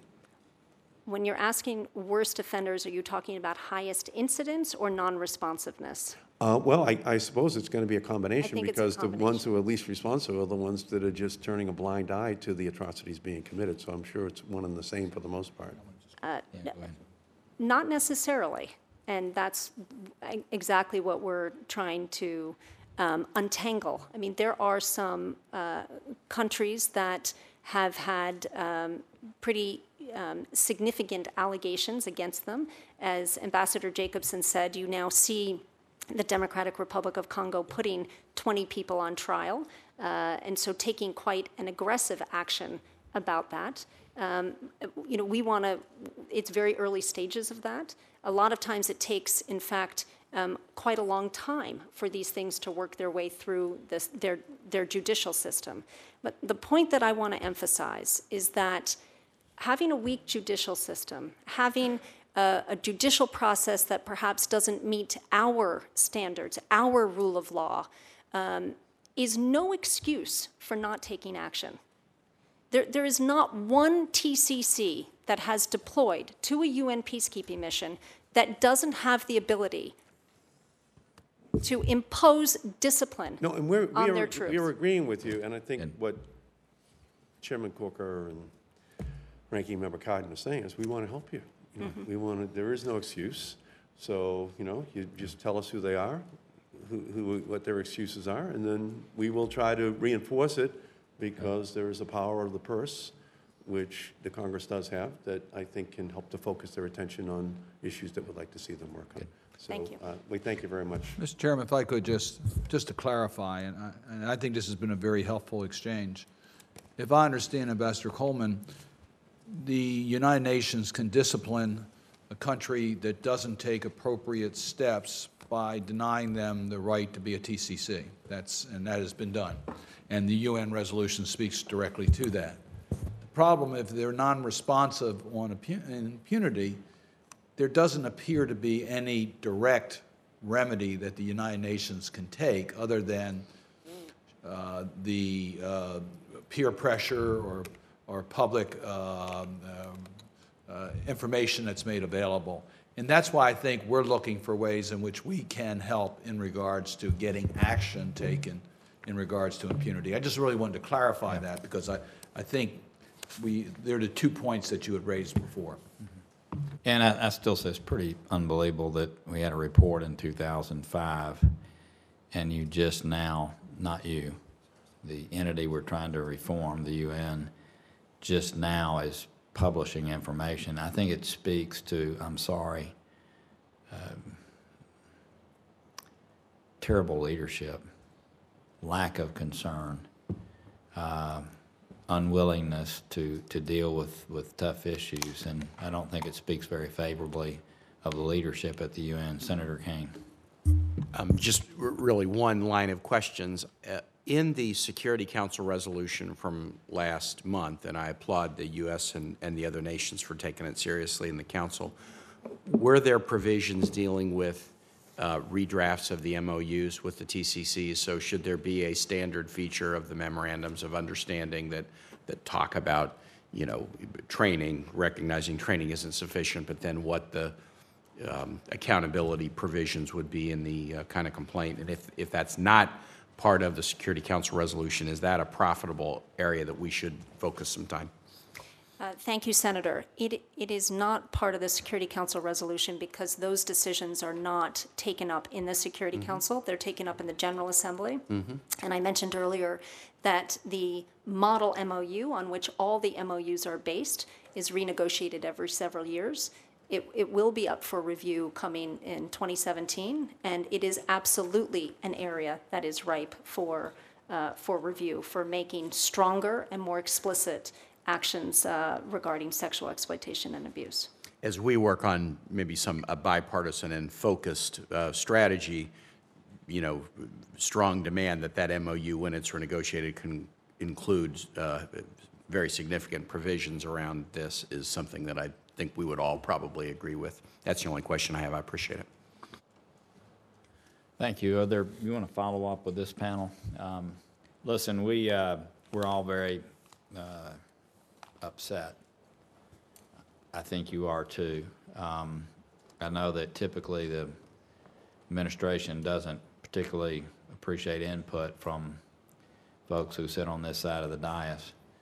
Um, I think in this case, um, maybe they would welcome that, and uh, I do look forward to looking with, working with members on both sides of the aisle to figure out a way to put additional pressure on. I have to tell you, if I had to go to work every day and deal with uh, the morass that exists at the United Nations, um, I think I'd have to find other, other lines of work. So we thank you for attempting to, to deal with this morass um, that is so ineffective in so many things, but particularly this. But we thank you for your efforts. Uh, We appreciate uh, your efforts in trying to make sure that training is done at a better level. I appreciate the work you're doing at the State Department. We, we do want to assist you in penalizing countries that tolerate this and don't do the appropriate, uh, don't take the appropriate action. So we'll be working with you very closely over the next several weeks. Uh, With that, uh, uh, we hope you have an opportunity to hear what the witness say on the next panel. Um, We'll hold the record open until the close of business Friday. If you could fairly promptly respond to questions that may come your way in writing. But uh, we thank you for your service to our country and for being here today. Thank you. Yeah. You're not interested in the ambassadors, the United Nations, it looks like. No. I don't even like going into the building, so.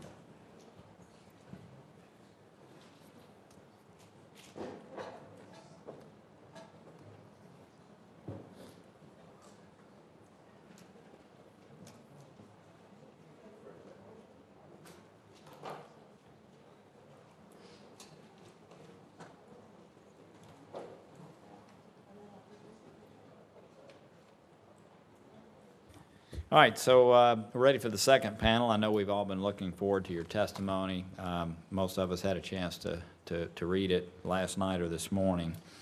But we uh, thank you all for being here, and I'd like to uh, recognize um, the three witnesses, Dr. Miranda Brown, um, who uh, has very power, powerful testimony, and Mr. Yeo, did I pronounce that correctly? Yeah, thank you.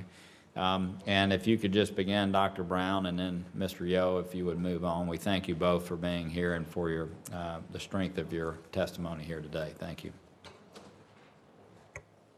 Good afternoon. My name is Miranda Brown, and I'm a former Australian diplomat. I joined the UN's Office of the High Commissioner for Human Rights as the chief of the Eastern Southern Africa section in December 2012 and occupied this position until December 2014. I have first hand experience of monitoring and reporting human rights violations, including sexual abuse, in a peacekeeping environment. I'm going to give you an insider's perspective. From my experience in the field and as the chief of the Eastern Southern Africa section at OHCHR, I know that sexual abuse in peacekeeping missions is vastly underreported, with bottlenecks for reporting at various stages. There are multiple barriers to reporting sexual abuse. Victims, many of whom are minors, know that there is a high likelihood the perpetrators will go unpunished and fear discrimination, stigmatization, and retaliation if they report abuses. UN human rights officers in peacekeeping missions are usually the first responders and hence the internal reporters of the sexual abuse. They have their own fears, both about their physical safety as well as their own job security. Overall, my view is that there are significant structural barriers to reporting sexual abuse by peacekeepers and UN personnel. The current setup, which relies primarily on UN human rights officers assuming the role of reporters of these violations, is inadequate, poses risks to the victims and staff, and is inherently biased against reporting. Such barriers are exacerbated by the wholly inadequate UN internal justice provisions of, or protections to whistleblowers. An example of these structural barriers is the case of Mr. Anders Kompass, dis who disclosed sexual abuse by peacekeepers in the Central African Republic to the French authorities on the basis that the abuse was ongoing and the UN leadership in Bangui had not taken any steps to stop it over a period of many months, or if they had, these steps had been ineffective.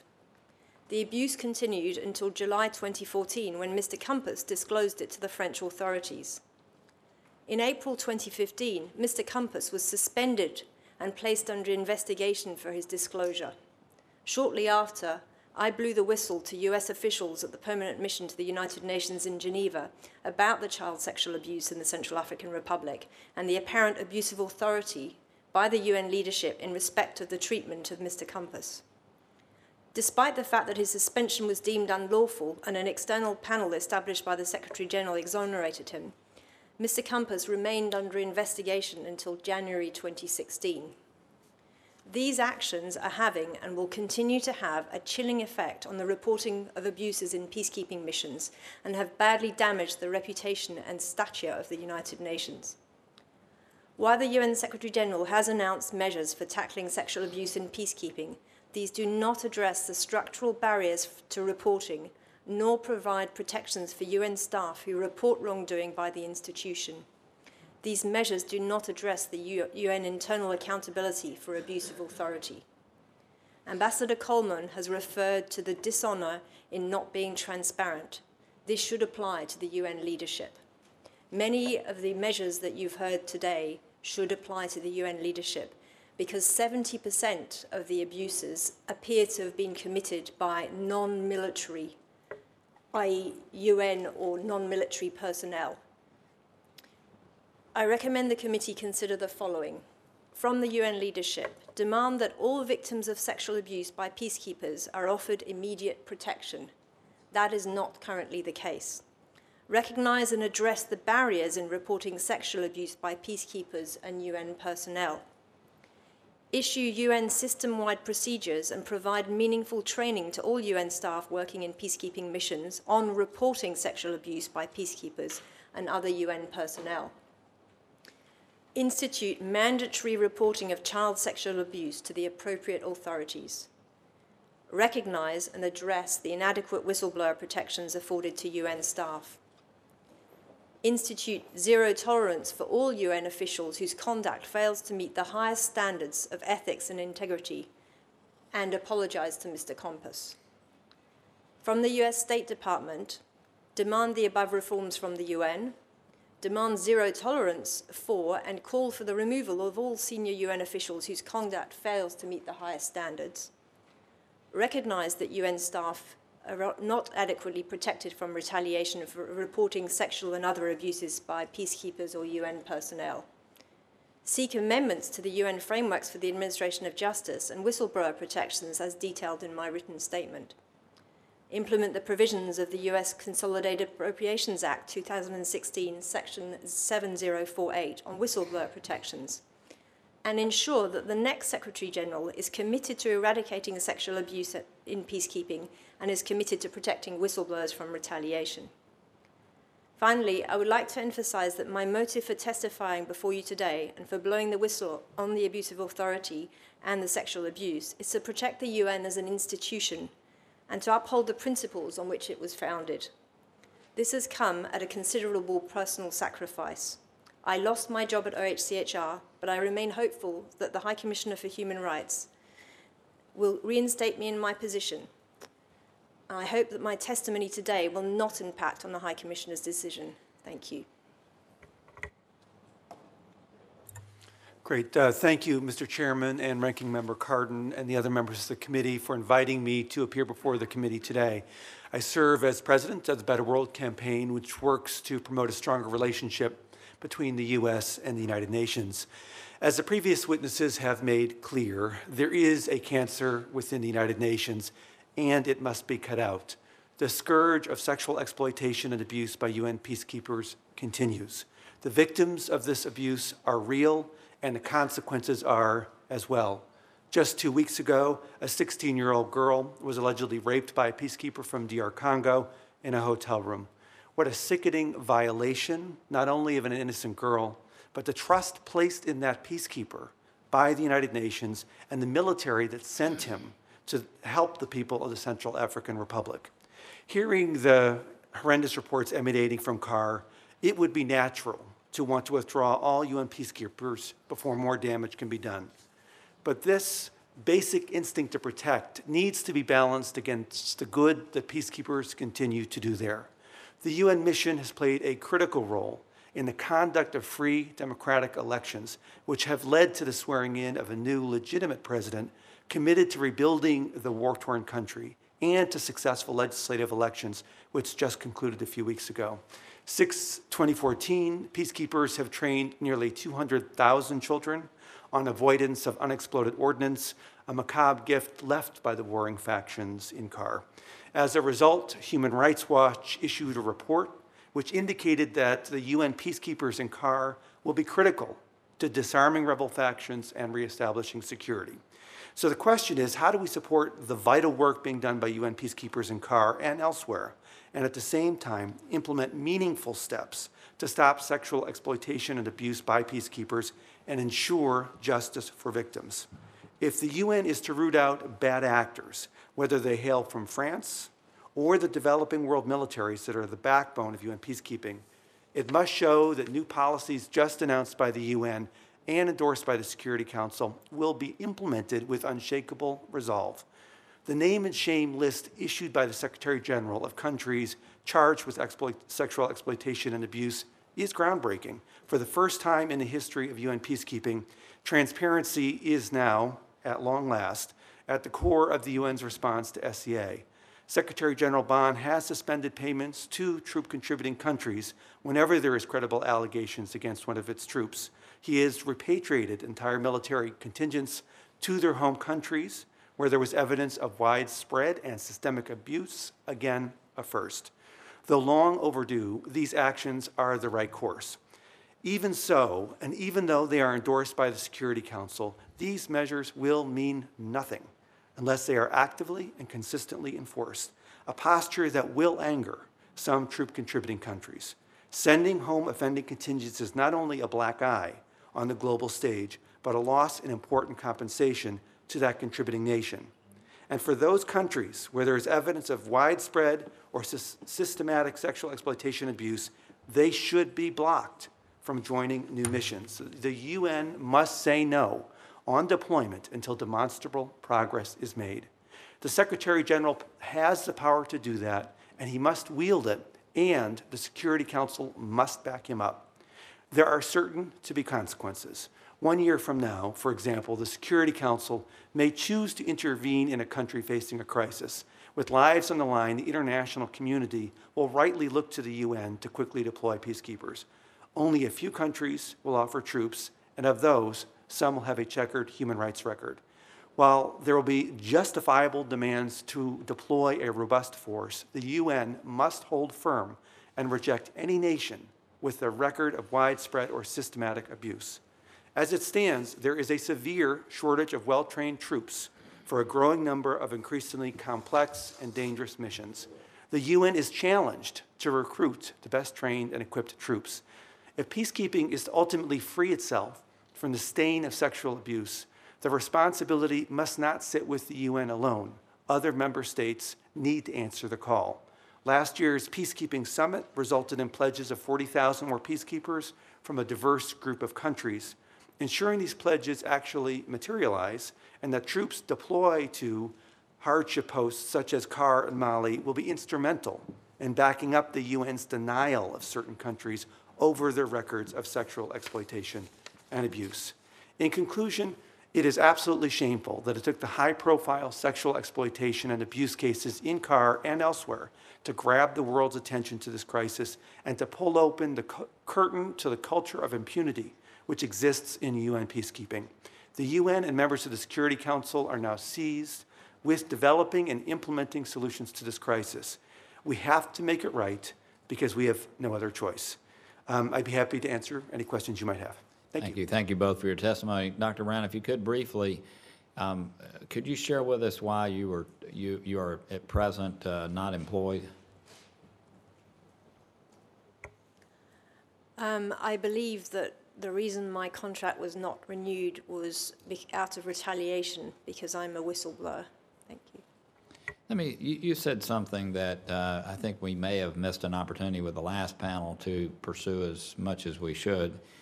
But you said that 70% of the abuses actually take place by civilians that work directly for the United Nations. Is that correct? Um, that's my understanding, and I think it would be useful to, to check with the UN on that statistic. Um, and if so, I, I would suggest that all of the measures that are being applied to the troop contributing countries should also apply Yeah. to the 70% to, to the UN staff as well. Mr. Yote, do you, uh, do you agree with the order of magnitude uh, taking place at the civilian level with direct employees? There are definitely cases where civilian employees are engaged in cases of sexual exploitation and abuse. The 70% figure strikes me as high, but I look forward to working with you to figure out how that number was determined. Uh, but I also agree with Dr. Brown's recommendation, which, which, which is any tools used to investigate charges of sexual exploitation and abuse involving military personnel and police contributing countries should also apply to civilian um, employees. Now, I I would think that, you know, we, we spent a lot of time talking about, you know, the sovereignty, if you will, and the countries dealing with their own, but the fact is, we should have spent more time, we're doing it now, just on the civilian side itself. I'm looking through a list, and um, I may not be catching every single one, but I think I, I could be. Uh, It appears to me that in every single case relative to civilians that I have access to at present, uh, here's one with suspension, but in almost every case, uh, it's a pending issue. Can you share with me why that would be the case and not yet adjudicated? Um, I can't comment on, on this figure, but obviously my perspective is that there is a lack of accountability inside the UN, just as there has been for the troop contributing co- countries, and that does need to be addressed. Let me ask you this, I mean, why, why, you're out in the field, uh, uh, you were out in the field, I know Mr. Yeo may have a different perspective, but what is it at the UN that would cause them with their own employees that work directly for the United Nations to tolerate this and to not be more forceful in ensuring that this is not happening? I think that one thing to consider here is, is that this is the level of attention that is now being paid to sexual exploitation abuse, not only by police and military contributing countries, but also by the civilian, is unprecedented, in part because of the horrendous situation that's coming out from CAR. So we, as a major 22% contributor to the regular budget of the UN and 28% to UN peacekeeping, need to insist that any employee of the UN be uh, absolutely subject to the same forms of discipline and dismissal and justice as we are insisting upon police and, and uh, troop contributing countries. If I couldn't, before Dr. Brown responds, why wouldn't that just be the case? I mean, I, I mean, just naturally, why is it that the United States needs to apply pressure on the UN for the UN to want to prosecute people who work for them who are involved in sexual exploitation? I mean, I, I don't get it. You know, um, I think there's a couple of factors at work here, um, none of which justifies it. Which is one factor is that so many of the appointments within the UN system are derivative of specific countries wanting to place particular employees. And so that creates this member state politics within the UN system, the 193 member states, that sometimes makes it uh, difficult for member states uh, to want their employees to be punished. That's not an excuse. Uh, but I think that the dynamics is sometimes at work and in a very unhelpful and um, wrong way. And that's the same thing that occurs on the troop side, right? I mean, they have member states who don't want uh, actions taken against uh, their, their own military personnel. For sure, in the case of our troop contributing countries, it's a little bit more specific because they specifically will not contribute troops to UN peacekeeping missions if they do not have total control of the discipline of their troops. So if we insist that uh, all discipline cases be adjudicated jointly, for instance, between the UN and the troop contributing countries, then in fact, many nations that are currently the backbone of peacekeeping may choose to withdraw. That may be a price that we have to pay, and then the Security Council will have to figure out uh, in a more systematic way how do we get more countries into UN peacekeeping that actually can uh, make sure that their peacekeepers carry out their work in an ethical and principled way. Uh, to do otherwise is unacceptable. Dr. Brown, your perspective, why, why, it, why does this culture exist? And, and uh, why would the UN be reticent um, to, to deal with it? I hate to say it, but it reminds me a little bit of the child sexual abuse in the Catholic Church. I think that there's only now been a realization of the problem at the senior levels in the UN. There's been cover ups. Um, I hope that, that this sudden exposure will result in changes, but there needs to be some structural changes, particularly in terms of reporting, because at the moment you have multiple conflicts of interest at multiple levels, and just collecting the information is problematic.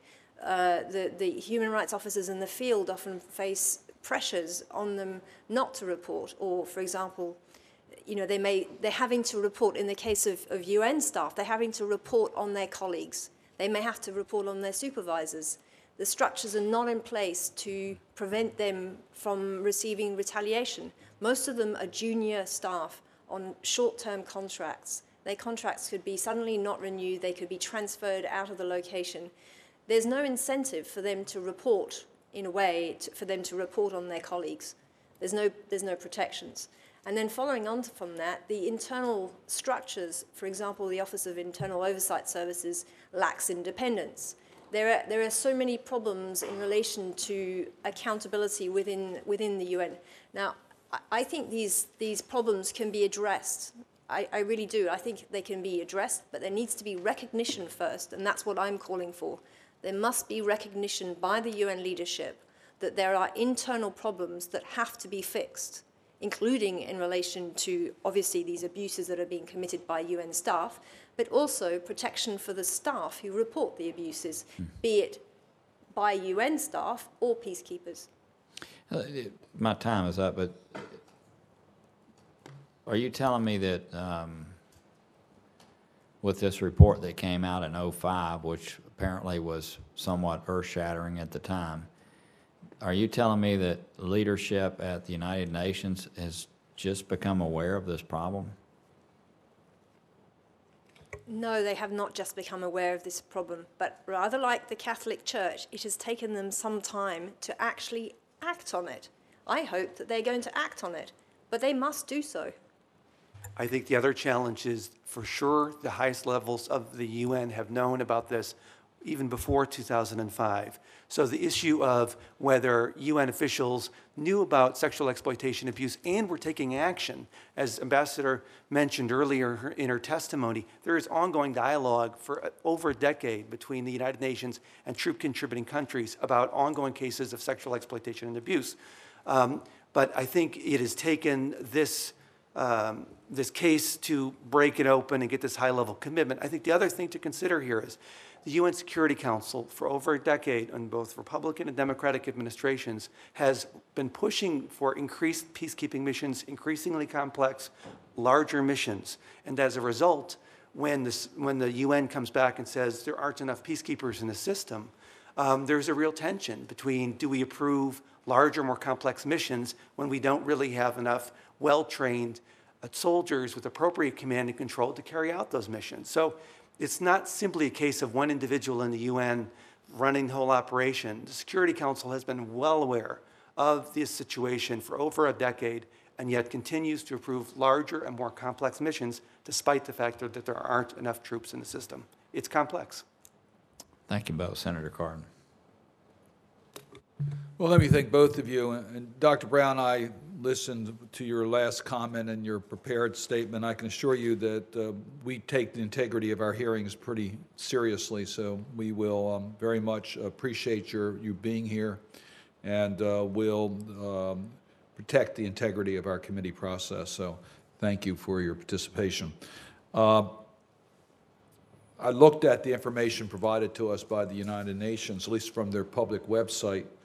Uh, They show one civilian um, episode in 2016, uh, and then in 2015, I did some quick math, and they showed 14, which would be about 20%. Now, I I don't necessarily believe these are accurate numbers, don't get me wrong, but I'm, uh, when you replied to to Chairman Corker that we should ask the United Nations, I'm not sure we're going to get today the right numbers. I just don't know if that's available uh, to us, but I, we will try. I- I just uh, had a conversation with my staff, and I agree with Senator Corker, and we'll, we're going to be asking the first panel some additional questions for the record, uh, dealing with the United Nations accountability for particularly the civilian issues. There's, but there are two parts to the United Nations responsibility. One is how they, in fact, supervise the activities of the participating countries, the, uh, what they do with the TCCs to watch their conduct. So you know, it's not just a matter of, of sending them home, it's a matter of making sure they don't do wrong when they're in theater. And that's, that's, a, that's a supervision responsibility which falls with the United Nations. And yes, we want to take action against countries that are not responding correctly, but there should be accountability within the United Nations itself. Secondly, there needs to be uh, certainly responsibility uh, of the United Nations to clear, give clear direction to its civilian workforce as to what is expected, to give them uh, adequate training, but to have adequate supervision. So again, to, so that the conduct is clearly understood and zero tolerance is clearly understood.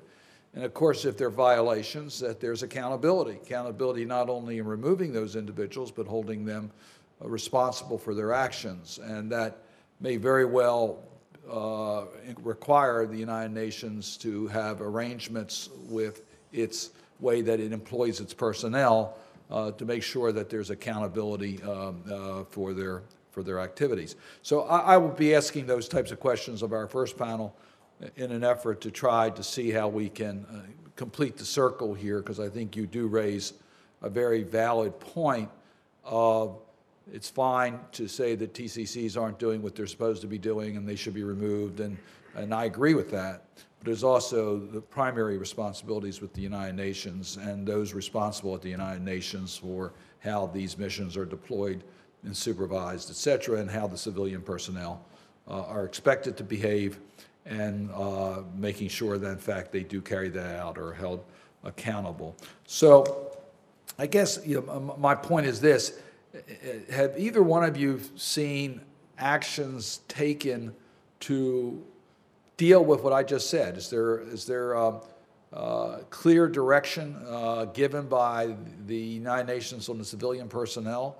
Uh, is there clear supervision? Is there clear training? Is there uh, clear ways of being able to uh, get the information on those who are violating so that they can be removed and held accountable?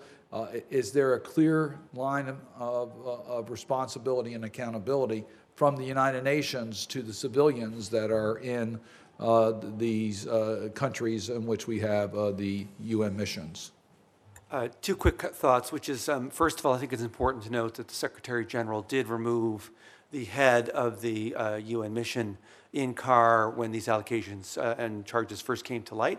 And I think that's exactly the type of accountability that was long overdue and necessary and will hopefully send a signal to future military and civilian commanders that when um, missions that are under their supervision, as you said, they are responsible for making sure that the troops of the various contingents are actually performing their duties in an ethical and principled way. If they fail to do that, then they need to be dismissed from their job. And in, in, the case of Central African Republic, that did occur. Second of all, in terms of the civilian employees, uh, civilian employees that are deployed to all of these missions receive extensive training about sexual exploitation and abuse, human rights training. But um, as the previous panel indicated, training is not a substitute for appropriate supervision of work.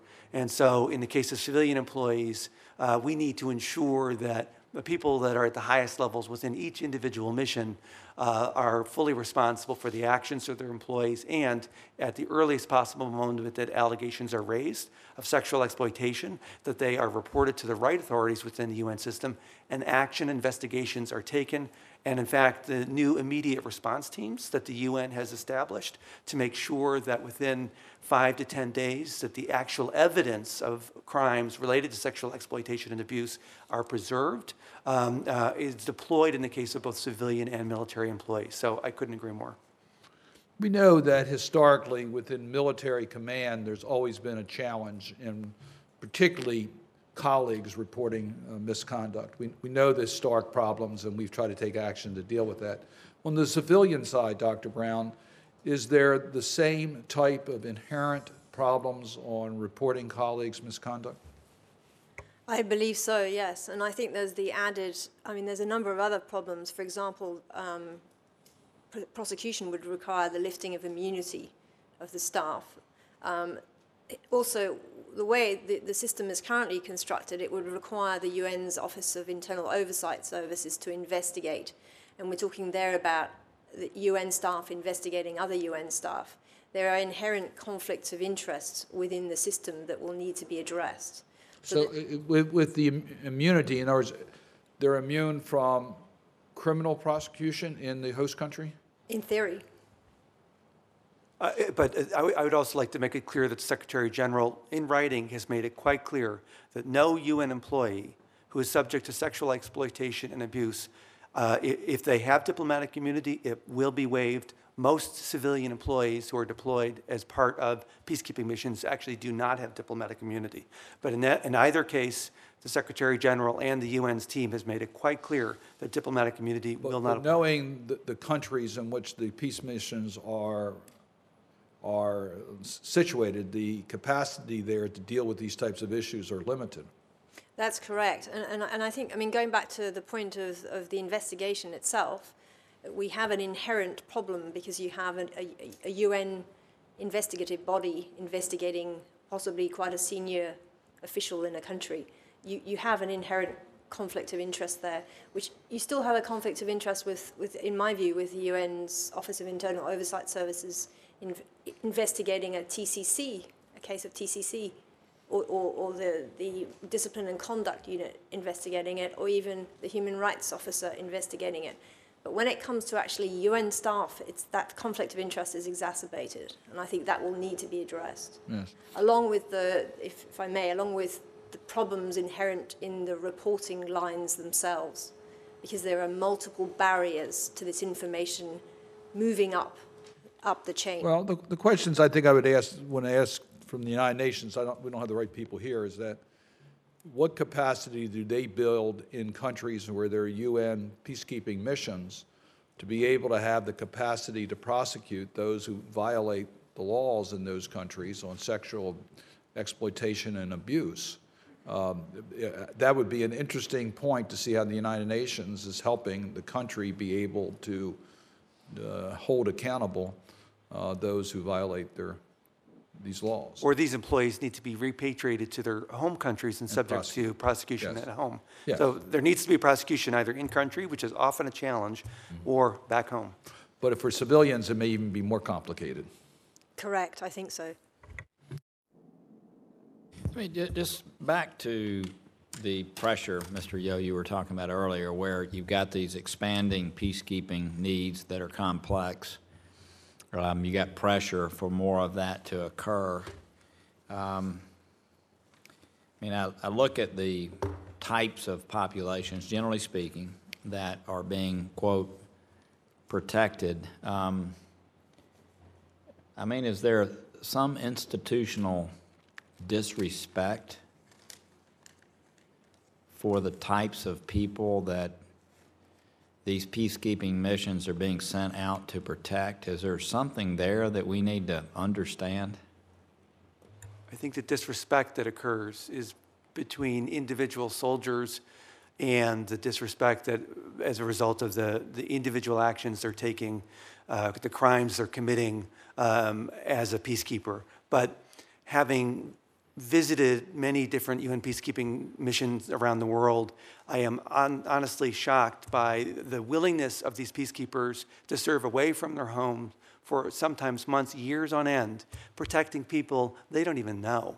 Um, and they're doing it at great personal risk. When you look at, for instance, the peacekeepers in Mali that are battling back terrorist elements in Mali, there's been dozens of peacekeepers killed there. Three French peacekeepers were just killed yesterday in Mali. So it's a complex situation. I think most peacekeepers are absolutely committed to civilian protection. We had a wonderful American um, who was deployed to South Sudan as part of a peacekeeping mission, and the military showed up at the gates. They demanded that he turn over all the young men in the camp, and he absolutely refused. He stood in the gates and he said, You may not come in. And as a result, the people that day were saved. Uh, and of course, you know, he, from my perspective, is a hero for saving that. I recently was in South Sudan. There are 200,000 people today living in these camps that largely owe their lives to the fact that we have peacekeepers from around the world guarding these camps, trying to do their best to protect the people inside who would otherwise be killed by other elements within the country. So it's very complex. I don't think there's a culture where they don't want to protect the people they're supposed to protect. I think this is a case of individual soldiers doing wrong and they need to be punished for it. Let me ask you this, based on that, what you just said, and uh, are we, do you think today in this hearing, getting uh, uh, uh, an unbalanced view of this issue? No, I don't think so at all. I think that what, what has happened in CAR, what's happened in Mali, and what's happened in terms of sexual exploitation and abuse in these other countries is absolutely horrific. And it gives the entire concept of UN peacekeeping a bad name. This hearing is absolutely well timed. It needed to occur, and most importantly, it needs to occur a year from now and two years from now. This is not going to be fixed overnight, and we need to make sure that there's bilateral and multilateral pressure for years to come, so that 10 years from now, we're not looking back at this era and saying, well, we did, you know, we worked on this 10 years ago. 10 years from now, UN peacekeeping needs to be the model for how this. I know this is something that Jane Hall Lute, who has been appointed by the Secretary General and, as you know, is former Deputy Secretary of the Department of Homeland Security, is looking at. What is the, what are the best practices for training and command and control to make sure this? How can we borrow from militaries around the world, including the United States, to make sure that we can work with the countries that are the backbone of, of peacekeeping to improve their performance? It is a long haul, and it's going to require a lot of bilateral and multilateral pressure. And no, the hearing is not unfair. Well, let me, let me just ask my question again, because the disrespect that I was talking about is you have the hierarchy at the United Nations that has these complex missions, as you mentioned, and needed, needs more in the way of peacekeepers.